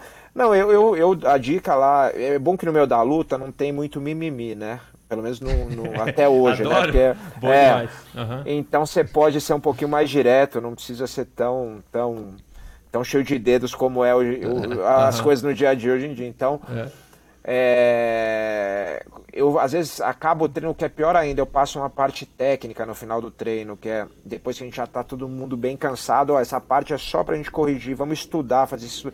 E aí mostro, e aí eu vejo às vezes o cara sentado conversando, aí alguns, aí eu falo assim, bom pessoal, uhum. é bom que aqui todo mundo já é faixa preta campeão mundial, tá com o cinturão do UFC, então eu entendo que o pessoal que está sentado é porque né, não precisa mais treinar porque já atingiu tudo o que queria. E obviamente esses caras ainda não ganharam nada. Então, aí os caras uhum. ficam desesperados e começam lá a fazer. Mas assim, seriam coisas que para quem tá de verdade, são coisas que você não precisa falar. Você sabe que o cara ele tá, entendeu? Mas eu de vez em quando dou umas cutucadas porque é importante pra galera é, dar, uma, dar, uma, dar uma acordada. Você acha que o é, que você, como tem experiência, você pega essas nuances assim, no comportamento do cara e já sabe se é um cara que tem chance de chegar ou não. Ah. Você acha que o, o, cara que é campeão, ele já tem uma mentalidade assim, uma, digamos, uma mentalidade campeão, não que ele esteja pronto, mas já tem uma mentalidade que ele mesmo parece acabar atuando como o próprio coach, que ele mesmo se vê não levando a sério e ele mesmo se dá um tapa na bunda assim e fala assim, meu amigo, você está perdendo tempo aí. Você acha que tem essa, essa Sim, questão? acho muito que isso se desenvolve. É, muito. Se você me perguntar o um negócio de mindset, de mentalidade, né? Uma coisa que eu posso falar que se o cara me perguntar qual é a única dica que você daria, a única que você daria para um cara que quer evoluir no, no meio da luta, mas qualquer meio, se coloque no desconforto o tempo todo. Se coloque fora da zona de conforto. É, essa é a melhor maneira de evoluir. E, em, em atitudes, não só no treino, mas do dia a dia e sempre, né, quando você começa, por exemplo, você entra no UFC, você está há muitos anos, começa a ganhar um pouco mais de dinheiro, você começa a ter uma vida mais confortável, é muito fácil você cair no conforto, né? Isso acontece direto.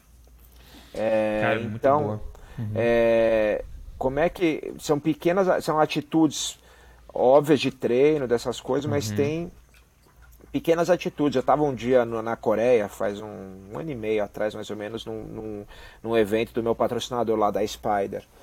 E aí tava o Rodolfo Vieira, que é um campeão mundial.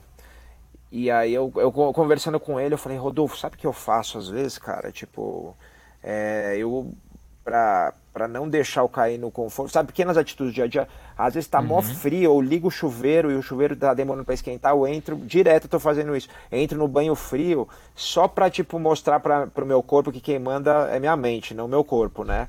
Então, e aí ele fala, caramba, eu achei que eu era louco, porque eu tô fazendo a mesma coisa, só tô tomando banho gelado há não sei quanto tempo, no inverno, eu tô morando nos Estados Unidos. Uhum. Aí eu fui, cara, um dia eu fui lá pro meio oeste americano, um frio no inverno, os caras falaram, você não vai conseguir. E eu falei, não, eu tenho que conseguir. Então, eu lembro o Marcelinho Garcia, que para mim, assim, é um colega meu de treino e é, é talvez, cara, para mim o melhor que já esteve, né, pound for pound do jiu-jitsu. Uhum. Ele teve uma época que ele, cara, só tomava banho frio. Sabe, pequenas coisas, isso é uma, um exemplo, mas assim, várias coisas no treino, sabe, é, é no, nas atitudes do dia a dia que vão te endurecendo. Acho que é, é, você sair da zona de conforto. Né? O que, que é o confortável? O confortável é entrar ali no banho quentinho, sair. O que, que é o confortável? O confortável é, em vez de eu, de eu ir até ali a pé, eu pegar o carro. Né? É óbvio, né? Você vai ter um treino depois, alguma coisa, às vezes você, você tem que usar. Você não vai usar o tempo uhum. todo isso, não vai punir seu corpo o tempo todo, porque claro. você tenta. Mas você, às vezes, sabe, eu tô com uma preguiça ali de fazer não sei o quê, mas é conforto, eu quero. Não, vou ali, entendeu? É, e vou sair da zona de conforto. Acho que essa talvez é a maior dica que eu posso dar é, cara, não se pergunte o tempo todo se você está caindo numa zona de conforto. Cara, bom demais, bom demais a dica, eu concordo plenamente. É, a pergunta acho que é assim, pô, tô descontente com alguma coisa, você está confortável onde você está agora? Ou você não quer mudar, né? Tipo, uhum. você está confortável, tá tudo bem?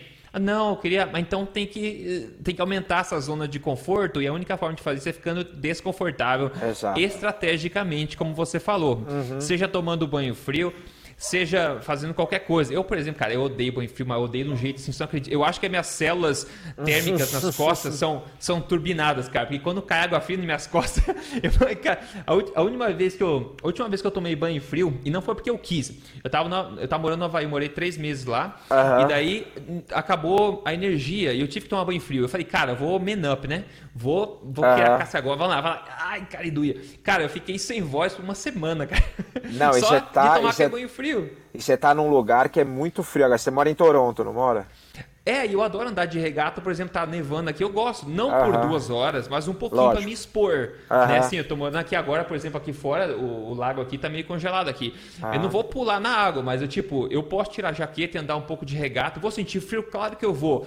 Mas o corpo ele gosta desse, dessa gosta. variabilidade, né? Com certeza. Que é justamente o que você tava falando.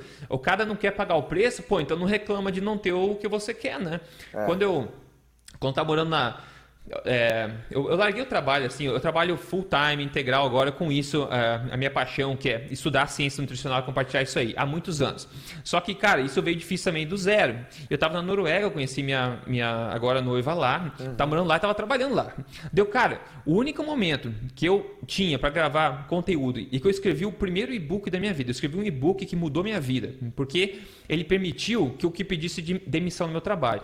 Esse e-book eu ia trabalhar full time, junto com a minha, minha noiva lá na empresa. Chegava lá à noite, ia jantar e, cara, depois falava assim: ó, desculpa, a gente não pode assistir seriado agora, não sei o que, qualquer coisa até as 10 da noite eu vou estar ocupado escrevendo o meu e-book aqui, cara. Então eu ficava, era uma kitnet, né? Uhum. Então ela ficava fazendo as coisas dela e eu, tipo, da hora que chegava até as 10 da noite, ficava fazendo e-book. Você acha que eu queria fazer assim, ah, muito mais confortável? Isso é sair da zona assistir? de conforto, exato. Exatamente. Então é o preço, né? Cada é. um escolhe o preço e se pergunte, está confortável onde é que você está agora? Não precisa mudar, né? Então beleza, continue. Agora, se você não está confortável com a sua posição atual, comece a procurar né? Onde uhum. você pode ficar desconfortável para evoluir, né? Eu gostei bastante dessa dica. Eu acho que muita gente concorda e não muita gente gosta de ouvir, né?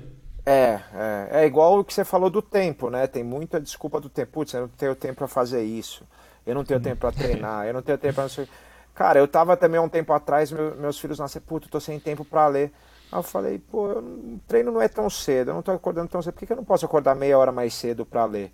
E aí mágica o tempo apareceu, entendeu? É, como é, é. mágica apareceu. Por que, que não...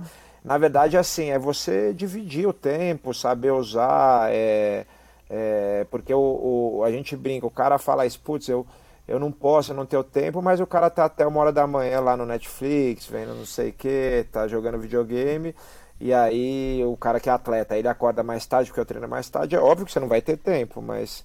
Uhum. E você tem que ter só a diversão, mas dá pra, dá, pra, dá pra dividir bem o tempo, assim, dá pra você dar uma equilibrada, se você quer atingir algum objetivo, e às vezes você vai ter que... Não tem jeito, cara, às vezes você tem que pagar o preço, né? Tem que pagar o preço. E ah. o começo é mais difícil, né? Eu acho que quando a pessoa implementa um hábito é mais difícil, mas à medida que você repete aquele hábito, Sim, você já acordar mais cedo, você já tomar banho gelado, fica mais fácil. Fica. Né? E você acaba ganhando momentum também e começa a seguir aquilo de maneira mais fácil. Você comentou, falando de corpo agora, né? Você comentou sobre é, perder peso e tudo mais. E no teu esporte, cara, eles pesam assim, se se cair uma, uma folha na sua cabeça em tirar para não pesar mais a balança, né? É verdade. Então, assim, é o peso é ali milimétrico e teste de urina aqui e vamos pesar de novo daqui três dias porque eu não confio nessa urina, não sei. É, é, muito, assim, calculado. E como é que você, assim, não sei qual a tua estratégia, sinceramente, é, que você usava nessa época, você media é, calorias exatamente, como é que você fazia para perder peso ou ganhar peso nessa questão de alimentação? Tá. Ou como é que você faz ainda quando precisa aumentar ou perder? Sim, é... Bom, aumentar peso é uma coisa difícil para mim, porque eu naturalmente sou magro. É, é, é, engraçado isso, é difícil, cara, desde moleque, é difícil subir peso quando eu preciso. Muita gente sofre com isso, na verdade. Eles Bastante. querem ganhar músculo, ganhar peso e não conseguem. Né? É, é difícil, é. É, uhum. é, porque ganhar peso ruim, gordura, ganhar gordura é fácil, né? Agora ganhar peso bom é difícil, né? Ganhar é músculo é difícil. É difícil. Agora, é. para perder peso, cara, eu já fiz tudo. É assim, a primeira vez que eu tive que perder peso foi em 99, eu era moleque. E eu fiz uma dieta que é o que a gente sabia na época, que era assim, era era, não sei porque era à noite, né? Sempre à noite, depois das seis, você zerava o carboidrato e comia. Só que aí isso que era o problema. A gente não sabia, por exemplo, que hoje eu faço, que ajuda muito mais, você pode consumir uma gordura que te ajuda, entendeu? A ter saciedade. Então não tinha isso. Então zerava carboidrato, mas aí comia filé de frango e alface. Aí, é. meu Deus, cara, que desespero. É Nossa, não, eu odeio filé de frango, né? Porque eu acho seco pra caramba. Uhum. E aí é filé de frango e alface, filé de... É. E o peso, obviamente, baixa, né? Porque você tá, você tá com restrição é. de carboidrato e calórica, né? Então, e peso... sabor também, né? É, de tudo, né? E de alegria, de tudo. Mas Exato. aí depois, com o tempo, eu vim aprendendo é, que, cara, você pode. É, você consegue é, baixar um pouco a parte de carboidrato, então durante o, o camp, por exemplo, você consegue. Só que se você substitui por gordura. Então, vamos dizer, uma época eu comecei a perceber que eu tirei a, tirava no dia a dia arroz e preferia comer carboidrato mais de legumes, esses carboidratos que não são tão pesados, né? E aí eu comia à noite, eu tinha fome, eu comia um queijo gorduroso, tipo um gorgonzola, não sei o que, e eu via que meu uhum, peso uhum. não subia. Eu falava, cara, mas tem uma coisa aí contraintuitiva, né? Porque eu tô comendo caloria pra caramba uhum. e o peso não uhum. tá subindo. E aí eu comecei a perceber, perceber, putz, eu posso encher, comer ovo aqui, encher de queijo, encher de azeite e posso botar bacon e, cara, e, tá, e meu peso continua caindo desde que eu não me encha de, de arroz, de, de, de farinha, dessas coisas. E aí eu fui, fui percebendo isso, né? É, você também vai adaptando seu corpo também a usar uhum, uhum. a gordura, não só o, o, carboidrato, mas acho que assim, grosso modo, o que todos os lutadores fazem, é, quem precisa perder muito peso, mais perto da luta é, é assim, às vezes 100%, às vezes uma parte é cortar carboidrato. Isso assim, todos todos fazem, né? É, mas eu, eu acho que tem um erro muito grande que alguns consomem muito carboidrato durante, até muito próximo é, a, a, a, luta, e aí corta no final. E eu acho que o corpo não, não reage bem a isso, pelo que eu vejo. Os caras se sentem muito fracos, eles ficam muito é, mal, porque acho que o corpo. Assim, isso é uma impressão que eu tenho, né, pelo que eu já li, já vi é que os, eles estão muito mais acostumados a usar como substrato energético carboidrato do que a gordura. E aí eu acho que leva um tempo para adaptar e os caras fazem, sei lá, 10 dias antes, às vezes menos, e acho que o, aí eles sentem fraqueza, sentem, acho que o, o corpo desidrata muito rápido também e tal. Então o, o, que eu faço é assim, no meu dia a dia no camp, é, ou mesmo fora de camp, eu, eu como moderadamente carboidrato, é, fim de semana eu me libero um pouco mais, mas durante a semana, é, vamos dizer até sábado, depois do almoço eu estou um pouco mais moderado e aumentei um pouco a gordura para conseguir a saciedade. E aí, quando eu tenho que, por exemplo, a semana da luta que realmente você baixa muito carbo, tipo, tem, tem, sei lá, dois, três dias ali que é praticamente ovo com legumes só, entendeu? Ou um peixinho com legumes, ou até uma carne com legumes. É, Aí, cara, aí pelo menos eu não sinto tanto, né? E, e uhum. juntando com outra estratégia, por exemplo, tem dois dias na semana que eu faço um, um, jejum, não um jejum, mas ali fico sem comer café da manhã e vou comer só lá pelas duas da tarde. Uhum. Então acho que essas você vai adaptando o corpo, porque eu vejo muito psicológico. Eu tenho amigos meus que eu falava, para um amigo meu, tá até no UFC agora, falou, cara, falou, como você consegue fazer jejum e treinar? Eu falei, eu falei, cara, no começo eu ficava também assim, porque você fica assustado, você fala, cara, como é que eu vou fazer um treino? Mas depois você vê que é muito mais psicológico do que, do que realmente é, é, fisiológico. Né? fisiológico. Ainda mais se você fez, comeu bem no dia anterior, sabe? Você, uhum. você, o corpo não é assim, tipo, ah, aquele negócio vai sumir. Tipo, você fazer um, um jejum desse de, sei lá, 14 horas, 15 horas é muito pouco, né, para o nosso corpo. Assim, pelo menos para eu sinto isso. Aos poucos você vai adaptando, né? É, então acho que isso também tudo adapta na hora que eu preciso apertar ali naquela fase final a dieta, eu não, não me dá aquele, aquele desespero todo. Hum, interessante, interessante. É, as pessoas esquecem que todos nós, independente de quão magro você é, você tem muitos dias de energia estocado no corpo, né? O corpo tem gordura em todos uhum. os, os, tipos, ele queima o que precisar para ter energia, se for o caso. Então você nunca está magro o suficiente para não ter energia para gastar. Então as pessoas acham que não tomei café da manhã, não posso ir na academia no almoço porque eu não vou ter energia. Isso é uma grande falácia. Se você não toma café da manhã e você, por exemplo, se sente fraco no almoço, é um sinal vermelho, porque alguma coisa seu corpo está emperrado aí, que ele não Sim. consegue acessar essa energia que ele tem naturalmente. Agora, na pergunta, você mencionou, é, você falou que três dias tipo, antes da luta, é, é típico de vocês tipo, cortar né? Corta carboidrato, tudo. É porque vocês precisam cair no peso da luta, é isso? Então vocês têm o um peso X e daí três dias da luta você corta para cair, cair o peso, é isso? É, porque assim, vamos dizer que eu vou pesar na sexta, hoje em dia pesar já é sexta de manhã. Uhum. Eu vou, eu vou, eu chego na segunda-feira, sei lá, com 85 quilos. Eu tenho que bater na sexta de manhã 77,5, mais ou menos. Então, é muito peso, né? Uhum. É, e aí eu, eu, eu baixo, aí entra tanto restrição de carboidrato quanto calórica esses dias, né? Então na, na segunda menos, mas na terça forte, quarta forte, quinta uhum, forte. Uhum, o que acontece? Uhum. É, como eu falei, é tanto calórica quanto. Então você vai perder peso, mas o, o, acho que o principal também é que o, a, você eliminar o carbo esses dias, ou comer muito pouco carbo, porque você come um legumes, um negócio às vezes, mas assim, comer muito pouco, ele também te ajuda a desidratar muito. Uhum, e uhum, basicamente essa semana você vai mais desidratar, né? Então, se você botar, por exemplo, muito sal ou muito carboidrato, você vai reter muito mais líquido. Uhum, então, acho uhum. que é, é, é, é, também por isso, né? Você, você uhum. perdendo peso, tá, claro, mas como são só, sei lá, dois, três dias bem forte, não é o, o suficiente para você perder um peso absurdo que vai te comprometer mas ao mesmo tempo ele te ajuda essa, essa diminuição é, do sal e do carbo, ele te ajuda a desidratar. Quando passa a pesagem, aí eu já quero é, tanto tudo, é, a gordura, o estoque de glicogênio também enche, é coisa que eu não faço nunca, eu encho de carboidrato, eu encho de coisa, e inclusive às vezes pastilha de sal também para você recuperar alguma, algumas, algumas coisas, alguns sais específicos que você toma, porque você perdeu muito eletro, é, eletrólito também, né? Ah, com certeza. É, o glicogênio ele é estocado no corpo, como a gente sabe, nos músculos e no fígado, e ele sempre vem com molécula de água junto. Exatamente, então, ele você ajuda você um a recuperar o peso, né? Então, assim, você, você bateu 776 uhum. você come um monte. Eu não gosto de macarrão de trigo, porque me, é, eu não me sinto. Não é que eu tenho nada de celíaco, mas eu tenho alguma intolerânciazinha, que eu não uhum, me sinto bem uhum. quando eu uhum. como trigo.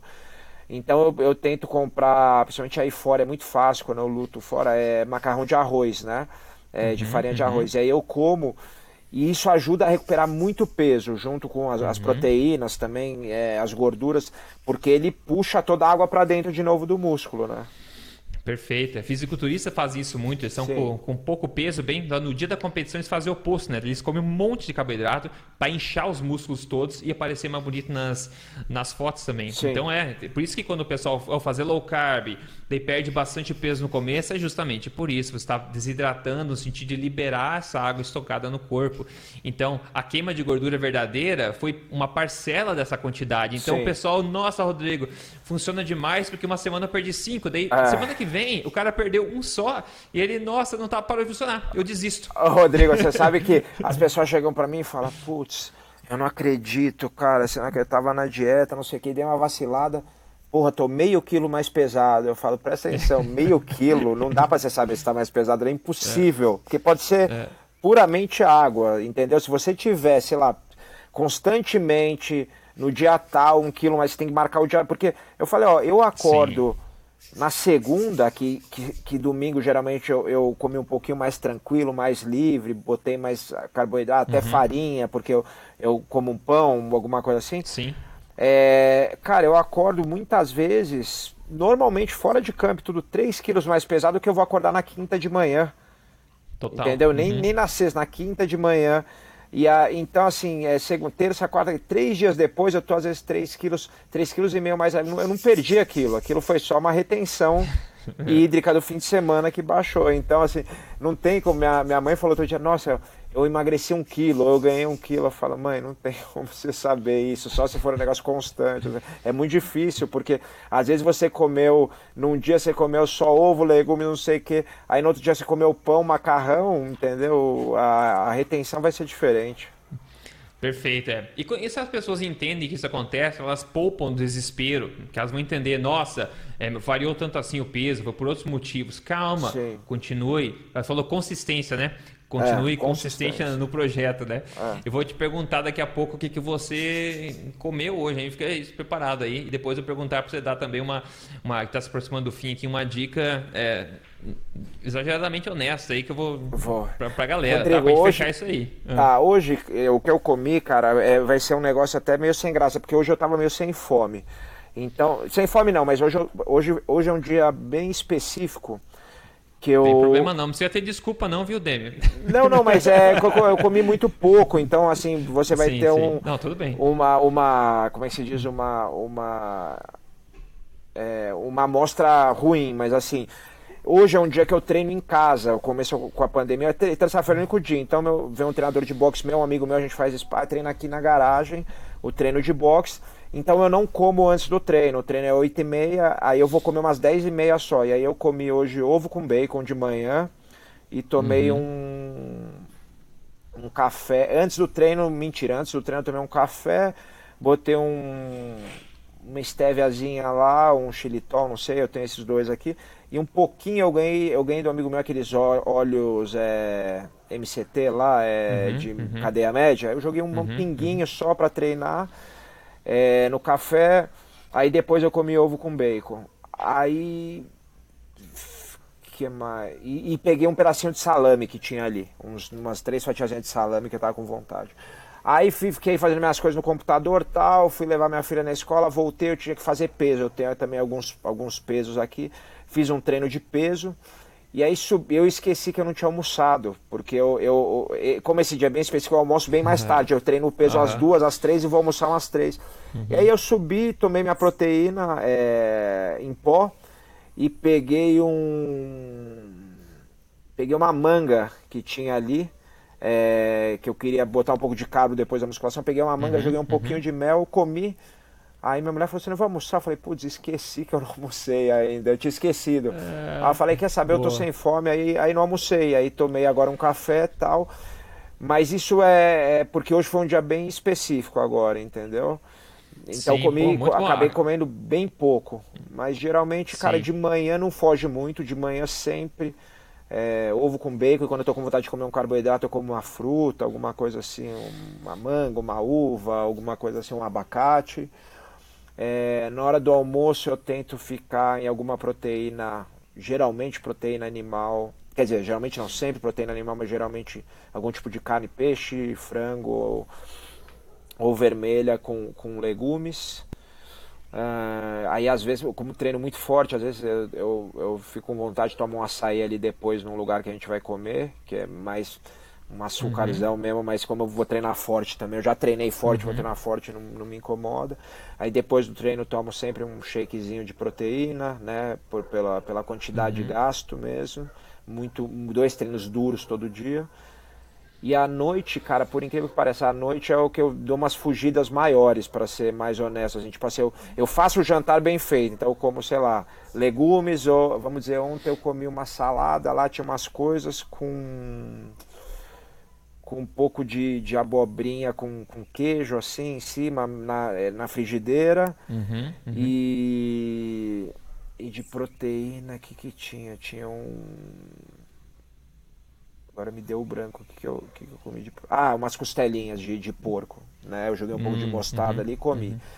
Só que aí depois, que ela tava com as crianças sem tempo, assistir, ah, vou fazer uma pipoca. Pegar uma pipoca lá, ter, sabe, umas, umas besteirinhas, tinha um, cho um, chocolatezinho amargo, eu deixo ali, aí como um pouco mais do que precisaria. É, uhum. É, aí, cara, tem um negócio que é um vício, cara, é, é um carboidrato refinado, mas é um vício, tem umas bolachinhas de arroz aqui no Brasil. É, uhum. de farinha que chama calasse. Ela tem um sabor bacon, adoro essa porra. Uhum. E aí, às vezes, é tipo a minha besteira ali à noite também, sabe? E, Sim. E é isso, mas assim, eu, eu acho que o, o, o meu jantar ainda é o mais. É, é o café da manhã e almoço para mim é muito fácil, porque eu tô na, no uhum. dia a dia saudável, de treino. É, é. Aí à noite eu como tal, eu sempre faço o jantar saudável, mas aí vira e mexe, ah, vamos fazer uma pipoca ali com as crianças, aí faço uma pipoca, aí senta e come, aí um chocolatinho. É, é, amargo, aí ah, tem um açaí, mas eu tenho, tenho, uma, eu tenho um açaí zero que eu tenho aqui, que melhora um pouco, mas aí eu, eu como e aí, e aí é isso, cara. Tipo, acho que, é, que são as horas que eu dou as derrapadas maiores, assim. Cara, bom demais. Sabe que você não tá sozinho, que a, a enorme maioria das pessoas derrapa à noite. E outra coisa, eu adorei que você falou também, quando falei, eu achava que você era um cara transparente, você é um cara transparente, um cara honesto, e falou na real, meu, escapa à noite, eu tenho vontade de ser ser humano. Nós todos somos seres humanos, cara. Ah. O cara vê de fora, nossa, o cara só come certinho não. o tempo inteiro. Como é que você acha motivação para isso? Não, não preciso motivação para isso, porque eu não sou um, o Robocop, né? Eu Sim. tenho minhas vontades, de vez em quando eu saio da, saio da linha mesmo. O ponto-chave, eu acho que é, assim, é você não ser vítima dessa escapada, mas escapar de propósito. E também entender que aquilo é ok de acontecer de vez em quando, né? Se você está no controle uhum. e você sabe qual pode ser o potencial malefício, se você repetir isso muito, você está no controle, você escolhe quando escapar, você Sim. não fica vítima daquilo.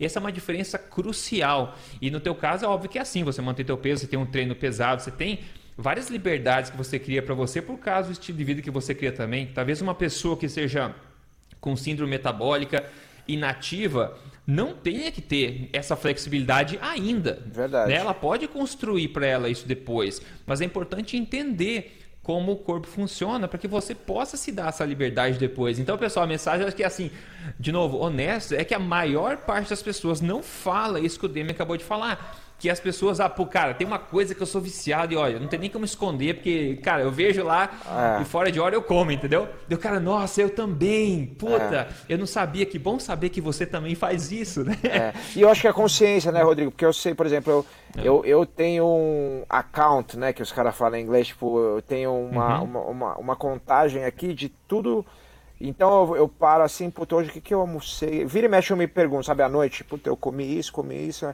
Agora à noite eu comi essa besteira, eu comi o que? Eu comi uma pipoca, comi um chocolate amargo, comi não sei o que. Então tá, mas durante o dia eu comi. Entendeu? Só de você ficar tendo isso, você já fala, puta, amanhã eu vou. segurar um pouco mais, amanhã não sei, entendeu? Então você, é. você consegue, uhum, é o que você falou, uhum. ter essas. Se você. Eu acho que o grande problema é quando você não tem consciência. Tipo assim, você sai comendo tudo, depois fala, puta, comi um monte de coisa que eu não deveria tal. E, mas nem pensa, entendeu? Você tem que pensar, eu tô botando aquilo lá, mas eu sei que não é o, o, o que eu deveria agora, não é o, o melhor, mas tudo bem. Pô, eu sei também que eu treino muito. E, às vezes, cara, se eu restringo um pouco mais, meu peso começa a cair muito. Uhum. E aí eu, mas aí eu também boto na balança e falo, e o dia que eu parar de lutar e treinar um pouco menos do que eu fizer um treino duro por dia em vez de dois, como é que vai ser? Eu posso ter esse hábito de, de manter isso todo dia? Não, não posso. Eu tenho que ter, né? Toda hora esse trabalho mental de, de consciência e pensando, vou trocar isso por aquilo. Por que que, por exemplo, segunda de manhã é um dia que eu faço jejum? Porque eu sei que domingo. Uhum eu comi mais besteira. Então, tipo assim, eu, eu sei que primeiro eu tô, é. cheio de, eu tô cheio de reserva ali, não, não tem problema. Exato. E uhum. mesma coisa no sábado de manhã, outro dia. Às vezes sexta-noite vem uns amigos em casa, ah, é, pô, tá tomando um vinho, aí come um, um, um pão italiano com azeite, não sei o quê. Pô. No sábado de manhã eu vou fazer a limpeza daquilo. Então, tipo assim, eu vou comer no sábado só às duas da tarde, eu vou almoçar. Aí tento almoçar bem, porque eu sei que sábado à noite também, às vezes eu vou comer. Então eu acho que você tem que estar tá nessa consciência o tempo todo para ter esse equilíbrio. Só que quando você vai criando hábito, que nem o hábito do café da manhã, café da manhã, exceção do domingo, que eu gosto de comer um pãozinho francês tal, café da manhã nem, cara, se eu tiver de férias, se eu tiver de... eu não saio, cara, não saio, porque café da manhã foi um hábito que eu criei tão forte que não tem como, Rodrigo. Café da manhã é sempre sempre o mais saudável. É, é, ovo com bacon ou um iogurte natural, que eu faço uhum. mesmo aqui, uhum. é, alguma coisa assim. No, cara, eu, eu brinco os caras, não tem fora de luta, dentro de luta, é sempre a mesma coisa. Exceção do domingo e do sábado que eu não tomo café da manhã, e da segunda e domingo que eu como mais besteira. Sim, os outros dias de café da manhã não tem. Eu posso estar de férias. É, no pós-luta que eu vou comer a mesma coisa, porque eu já criei esse hábito. O hábito é um negócio muito forte, né? Uhum, muito forte. E a pior coisa é se começar começar o dia de forma errada, Eu né? Às também. vezes, sabe quando é. você sai da cama e dá uma bicuda na, no pé da cama, assim? É. Você começa o dia com dor, digamos. Aquele dia inteiro você vai chutar, vai dar o cotovelo na parede, vai, vai se mais, entendeu? Você começa o dia errado, parece que aquele momento é. criado ali acaba esparramando. E se você comer uma porcaria no café, está no hotel, cara, muita gente que conhece faz isso. Eu não, eu não assim, quando eu tô viajando, eu não costumo tomar, é, comer café da manhã. Mas uhum. em casa que eu costumo, eu costumo comer é, proteína no café da manhã. Uhum. Mas tem muita gente que você vê, vai, você vai no buffet, eu vou no buffet pegar café só, café preto para tomar. E você vê a galera com o prato cheio, pô. É. Então o cara acorda, ele começa o dia que ele vai explorar no lugar novo, já inchado, tudo já é. comendo tudo de errado. Chega no almoço, cara, eu já comi no café da manhã pra caramba, eu vou comer mais ainda agora. Chega à é. noite, eu vou beber mesmo. Então uma coisa leva a outra, né? E se você não tem o que você falou, que é o accountability, né? Que é você realmente saber o que você faz, ser responsável por isso e ajustar quando precisa, você acaba virando vítima. E não tem coisa pior do que você sair da linha porque você está com vontade e em vez de se sentir bem com isso, você se sente mal. Uhum. Entendeu? Tipo assim, você tá Pô, tô com uma vontade de começar um sonho de valsa. Pá, eu, tô, eu tenho uma pira pro sonho de valsa, comer um sonho de valsa. Daí o cara come um sonho de valsa, ele, nossa, que bom. E na metade do bombom o cara começa a ficar deprimido já. Falei, cara, mas, mas nem o propósito do sonho de valsa não preencheu. Uhum. Assim, é um perde-perde, né? É, é um perde-perde todo é sentido. É, e o, ca o, café da manhã você vai. Eu fui, fui pra Rússia ano retrasado para dar seminário lá e pra Coreia também, como eu tava falando. Uhum. E. Cara, o café da manhã é muito bom, aquele café gigante, mas assim tem tudo que você pode. Então, você, você cara, você tem escolha bo... escolhas boas e ruins. Eu, Singapura, eu lutei lá no retrasado também. Cara, o maior café da manhã que eu vi. Na Rússia e em Singapura, o melhor que eu vi na minha vida. Tem tudo, tudo. Tem, cara, você pode tomar. Se quiser tomar sorvete, você pode comer doce, você Sim. pode comer. Só que, cara, tem salmão defumado, tem os melhores queijos, né? Num, num puto hotel desse, né? Que, que a gente foi. Então, assim, uhum. assim, pô, eu também posso escolher o, o bom, né? Não preciso escolher o, o, E você, cara, você sai tão bem que você, às vezes você não precisa nem almoçar depois, né? Se você não tiver, assim, no, oh. no, ritmo certinho de treino, de luta. Tipo, que nem quando eu fui pra Rússia, a gente comia tão bem no café da manhã. Tanta coisa saudável e tanta gordura boa lá do salmão, das, das castanhas, não sei o quê. Que, cara, no almoço não precisava nem almoçar. Tipo, comia um negocinho ou outro e aí, porque à noite eu sabia, como eu não tava só, a gente tava viajando no seminário, ia comer um pouco mais de besteira às vezes tal. Então acho que é questão de equilibrar. É isso que eu, que eu explico quando meus amigos me perguntam. Eu falo, cara, equilibra. Você saiu à noite é, e comeu pizza à noite, foi com seus amigos tal. Porque você já está cheio de, de carboidrato, de farinha ali no seu corpo. Por que, que você não pode acordar no dia seguinte? Não precisa fazer o jejum, mas comer um, um ovo mexido ali, um negócio assim, tomar um, um café, esse tipo de coisa. Você não precisa acordar de manhã se encher de novo de pão, de farinha, né? De farinha de novo, uhum. não sei o uhum. que. Dá uma equilibrada ali. Não, não, não é que se não dá para você viver, mas você pode equilibrar, né? Exato, exato. O equilíbrio nesse sentido é bom demais. Se dê permissão de de sair da linha. Tem muita gente que faz isso, o cara sai da linha, como você falou, come à noite. Daí o cara tem um cara que também é o extremista. Não, a partir da semana que vem vai ser 100% certo. É. E daí, cara, no, novidade pra galera: nada na vida não. que envolva seres humanos funciona quando é 100%, entendeu? Ser humano não é 100% não é perfeito. nada. Então. Ah não cometa esse erro, não cometa esse erro, cara. Deixa eu ler aqui, eu tenho um caso de sucesso que eu quero falar em cada episódio aqui, que eu sempre gosto de motivar a galera. Para quem tá vendo em vídeo, isso vai poder ver a foto antes e depois dele. Para quem tá em áudio, eu vou ler o que ele escreveu. É o Dudu Neves, ele falou o seguinte, ó, nesses últimos sete meses eu perdi 35 quilos, Caramba. eu estava pesando 108 e agora estou com 73, não fui nutricionista, nem tomei medicamentos, apenas exercícios físicos moderados e uma alimentação forte. Eu consegui tudo isso apenas vendo seus vídeos no YouTube. Muito obrigado. Cara, Dudu, parabéns pra caramba. Ele seguiu os vídeos do YouTube só, ou seja, ele viu, conectou com aquilo e resolveu tomar ele as rédeas do negócio e fez acontecer 35 quilos. Ah, mas demorou sete meses. Pô, onde é que ele está se ele não tivesse feito essa diferença? É, essa, essa mudança, né? E uma coisa interessante também é que o pessoal tende, tende a, a superestimar né, o que, que eles conseguem fazer é, e, é um, em um ano e Exato. subestimar o que é possível, digamos, em 10 anos. Mas você pode expandir ainda. Eu, eu superestimo o que eu posso fazer em um mês, você enche de, de projetos, não consegue ficar frustrado. Mas você subestima o que consegue fazer em um ano. Se você mudar poucos hábitos, né, Demian? No final de um ano, cara, imagina uma pessoa qualquer aí perder 30, 40, 50 quilos. Não é só o peso, é a vitalidade, é tudo isso que faz a diferença, né? Então... Sim, sim. E é, e é Rodrigo, é, é, igual, você sabe, um mundo que eu entrei novo, até que você também já, já, já participa e o, até um, um, cara em comum que a gente conhece, amigo nosso, o Érico Rocha, do marketing uhum, digital, né? uhum, né? Parece, a gente sim. começou a fazer agora para academia. Cara, parece mágica, né? Você faz, cara, mas não sei o que, daqui a pouco começa a chegar a gente na academia, na escola lá de jiu-jitsu, começa a entrar, começa a vir, porque funciona o negócio. E alimentação de forma correta é impressionante também como funciona, cara. Parece mágica, ninguém acredita. Se você falar para um cara que tem 110 quilos que ele vai perder 30 quilos, mas, cara, é, eu vou te, pode acreditar que, cara, se fizer uma alimentação como, por exemplo, a que vocês pregam, né, de, de, de comer alimentos de verdade, não sei o quê, porque a pessoa tem muito. Ela tem muita sobra ali. É o que a gente fala na, no meio da luta. Ainda tem, tem muita uhum. sobra. Não é que nem para mim eu, é mais difícil perder peso, porque eu tenho pouca sobra. Mas para um certo. cara que nunca teve consciência alimentar, um cara que, que nunca se preocupou com isso, ele tá com sobrepeso muito grande, ele tem uma sobra muito ele vai os primeiros quilos, os primeiros eventualmente 10, 15, 20 quilos vão muito rápido, porque sete meses não é nada, né? Para o cara, você falou sete meses, mas é, isso aí não é nada, entendeu?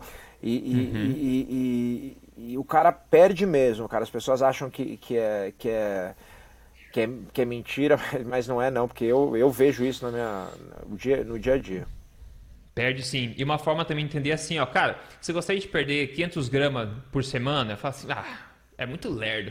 E se você falar assim, cara, você quer perder 30 quilos em dois meses? Ah, quer? Ou, ou 30 quilos em cinco meses? Pois é, é equivalente a perder 15, 500 por semana, digamos. As pessoas não querem aquele resultadinho por semana e elas esquecem que aquilo rapidamente soma e no final, que nem fala de, de superestimar, de subestimar, no final de cinco meses, seis meses, você pode transformar o teu corpo completamente. É só você manter a confiança nesses resultados intermediários e não se desanimar e abraçar eles, né? Então ter, ter comprometimento também, né? Sim, é igual Agora... o pessoal fala de juros compostos, né? Que vai é, um sobre o outro, né? Não, exatamente. Não, não tem... Se você, cara, tipo, tudo é que você falou, quando é radical, o cara faz assim e volta de novo, né? Então é, é. é melhor esse negócio que ele vai vai mudando o hábito e, e, e aí o, o, peso vai baixando como consequência. Com certeza. Eu vou te pedir já uma dica. Antes disso, é, o pessoal, que nem o Dudu Neves que mandou aqui, ele viu os vídeos do YouTube, eu falo, como eu falei, falo de dieta, de alimentação, emagrecimento baseado em ciência há mais de 10 anos, então o pessoal está livre para ver centenas de vídeos no YouTube gratuitamente. Para quem quiser uma coisa mais guiada, tem um programa também que eu sempre falo, meu programa de emagrecimento de três fases, chamado Código Emagrecer de Vez. Para quem tem interesse, é só entrar em códigoemagrecerdevez.com.br nesse programa aí. É, agora, é, Demian, para a gente fechar aqui, você já deu muitas dicas, assim, é, claras para quem está é, ouvindo com atenção, pegou muita coisa, acho que vai ser útil em qualquer, seja qualquer trajeto ou desafio que as pessoas estejam enfrentando. Essas dicas, elas transcendem a área que você está atuando, você pode aplicar na vida como geral.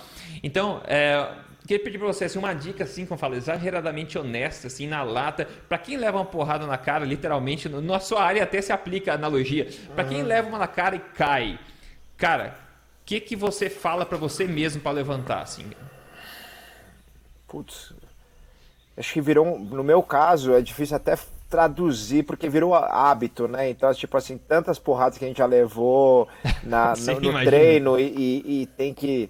finalizações, tem que voltar e levantar, que você cria o hábito de, de não desistir, de voltar e voltar e voltar e voltar. Acho que é, é aquele negócio que a gente falou, se eu puder falar alguma coisa, da humildade. Acho que você não tem que acreditar que aquilo é, é você, aquela derrota ou não. Acho que aquilo fez parte daquele momento e, e, e vamos passar por cima e voltar. Eu falo que, que uma das grandes lições que o jiu-jitsu traz para as pessoas é você fazer um cheque do seu ego ali, né? Manter ele checado. Uhum. Porque o cara uhum. que é muito. tem um ego muito grande, ele vai treinar e ele começa a ir bem, não sei o que, ele toma um amassinho Aí ele tenta fazer um negócio, não consegue aquilo. Se ele não levar aquilo na esportiva e falar, putz, beleza, vou melhorar aqui, e não tiver essa consciência, ele desiste, ele para de treinar. Que ele vai falar, ah, isso uhum. aqui, cara, eu não consigo. É muito dolorido para ele, ele, ele ele perder, né? Porque o jiu-jitsu tem aquela parte mental Sim. de inteligência também, não é só força. Às vezes você perde para um cara uhum. muito menor que você, magro, você fala, puta, como que o cara me pegou nessa chave de braço? Ele foi mais esperto que eu. E isso dói muito para as pessoas, uhum. né? Porque a, uhum. não é nem o físico. Porque quando o cara pede para um cara muito maior, ele fala, ah, tudo bem, o cara é muito maior que eu. É, e quando é. você pede para uma menina bem menor que você, para um moleque de 15 anos que tem 50 quilos, fala, puta, o cara me logrou ali, ele me ludibriou, me enganou e eu me achando esperto. Então, se você. E às vezes vem isso vem junto com um amasso na cara, com, com sabe, tipo com uma, uma ralada na orelha.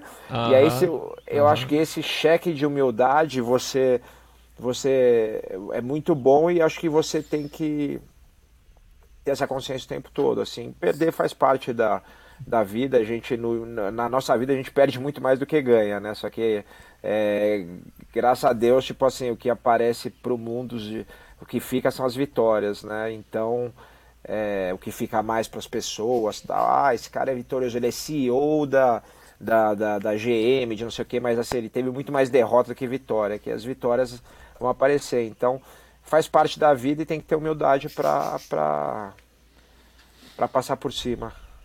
Caramba, dá todo mundo dizer tem. que. Diga, diga. Desculpa. Não, que todo mundo passa por isso, né? Dá para se dizer então que talvez é, derrotas é meio que ingrediente do, do, processo de vitória, né?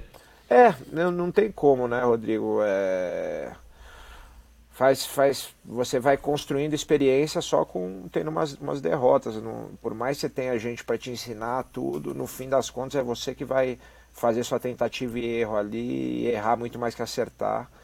Mas é, para começar até começar a melhorar esse, esse como se diz, essa relação aí começar a ter mais acertos. Com certeza, criar essa casca grossa que a gente falou, né? Exato. Bom demais. Demian, onde é que a galera consegue ver mais sobre o que você está fazendo agora, a tua academia aí em São Paulo? Conta um pouquinho pra gente aí. Bom, a gente abriu a academia faz. vão fazer quatro meses. A escola, a escola Demian Maia chama, tem o, o. É só entrar no, no website lá, escolademianmaia.com, tá muito legal, porque a ideia lá é, é fazer um negócio voltado para o jiu-jitsu, voltado. A gente tem, uhum. então, não é só jiu-jitsu, tem jiu-jitsu para iniciante, para quem quer ir lá dar um treininho, tipo o cara que é executivo, quer ir lá só fazer um pouquinho ali uhum. para se sentir bem. Tem aula específica para mulher, para mulher que não quer treinar no treino misto. Tem uma coisa muito legal que é aula de criança, a gente botou no mesmo horário da aula de mulher. Então tem mãe que tá fazendo aula enquanto o filho tá no outro tatame, né? Como tem três tatames uhum, fazendo uhum. aula. Tem fundamentos de jiu-jitsu para MMA, para o cara que quer entender como é que é, como é que você, se o cara tentar te dar um soco, como é que você derruba, sai, né, aquela situação tal. E tudo com muita segurança. A gente quer realmente trazer a galera que nunca imaginou que fosse treinar. A gente não quer só aquele público que já é nosso público cativo, que é o moleque que vai lá certo. e quer treinar de qualquer jeito. A gente quer um público que uhum. fala, putz, eu nunca imaginei que ia ser tão legal fazer isso e me ajudou, né? Transformou minha vida. Essa é a escola. E aí, cara, eu tô querendo agora tô para voltar para fazer o podcast que eu tava fazendo, que tem aí no, nos aplicativos de podcast, como você falou no YouTube. É, tem seminários agora também parados, né? Porque pois é negócio de pandemia, tá? Inclusive até é, o pessoal agora daí do, do Canadá, da, da polícia de Edmonton, pediu para fazer um seminário online de defesa pessoal. Até foi um amigo meu que tem umas academias filiadas uhum. aí, falou, ah, o pessoal falou você fazer. Eu falei, cara, nunca fiz, mas acho que vai ser uma experiência legal de, de fazer agora, né? Então, vamos ver como é que vai ser. Que bom, cara, bastante coisa acontecendo aí. Demi, cara... Obrigado demais pelo teu tempo, pelas tuas dicas todas, a generosidade, compartilhar tanto com a gente aqui de uma pessoa que realmente viveu aí década de experiência, agora está em esporte de elite. Parabéns pela sua carreira, parabéns pela, pela sua pessoa, por ser honesto transparente, por ter falado tudo aqui na lata mesmo. E, cara, tudo de bom para você. Obrigado de verdade. Eu espero que a gente se fale na próxima aí. Obrigado, Rodrigo. Com certeza. Pode chamar a hora que você quiser. E logo mais vou te chamar para podcast de novo, que foi boa a nossa entrevista. E o pessoal, muita gente fala para mim, pô, foi muito legal, eu queria, é, eu tenho interesse nisso tal, e a gente faz outra. Maravilha, cara. Obrigadão mesmo. valeu, obrigado. Valeu. É.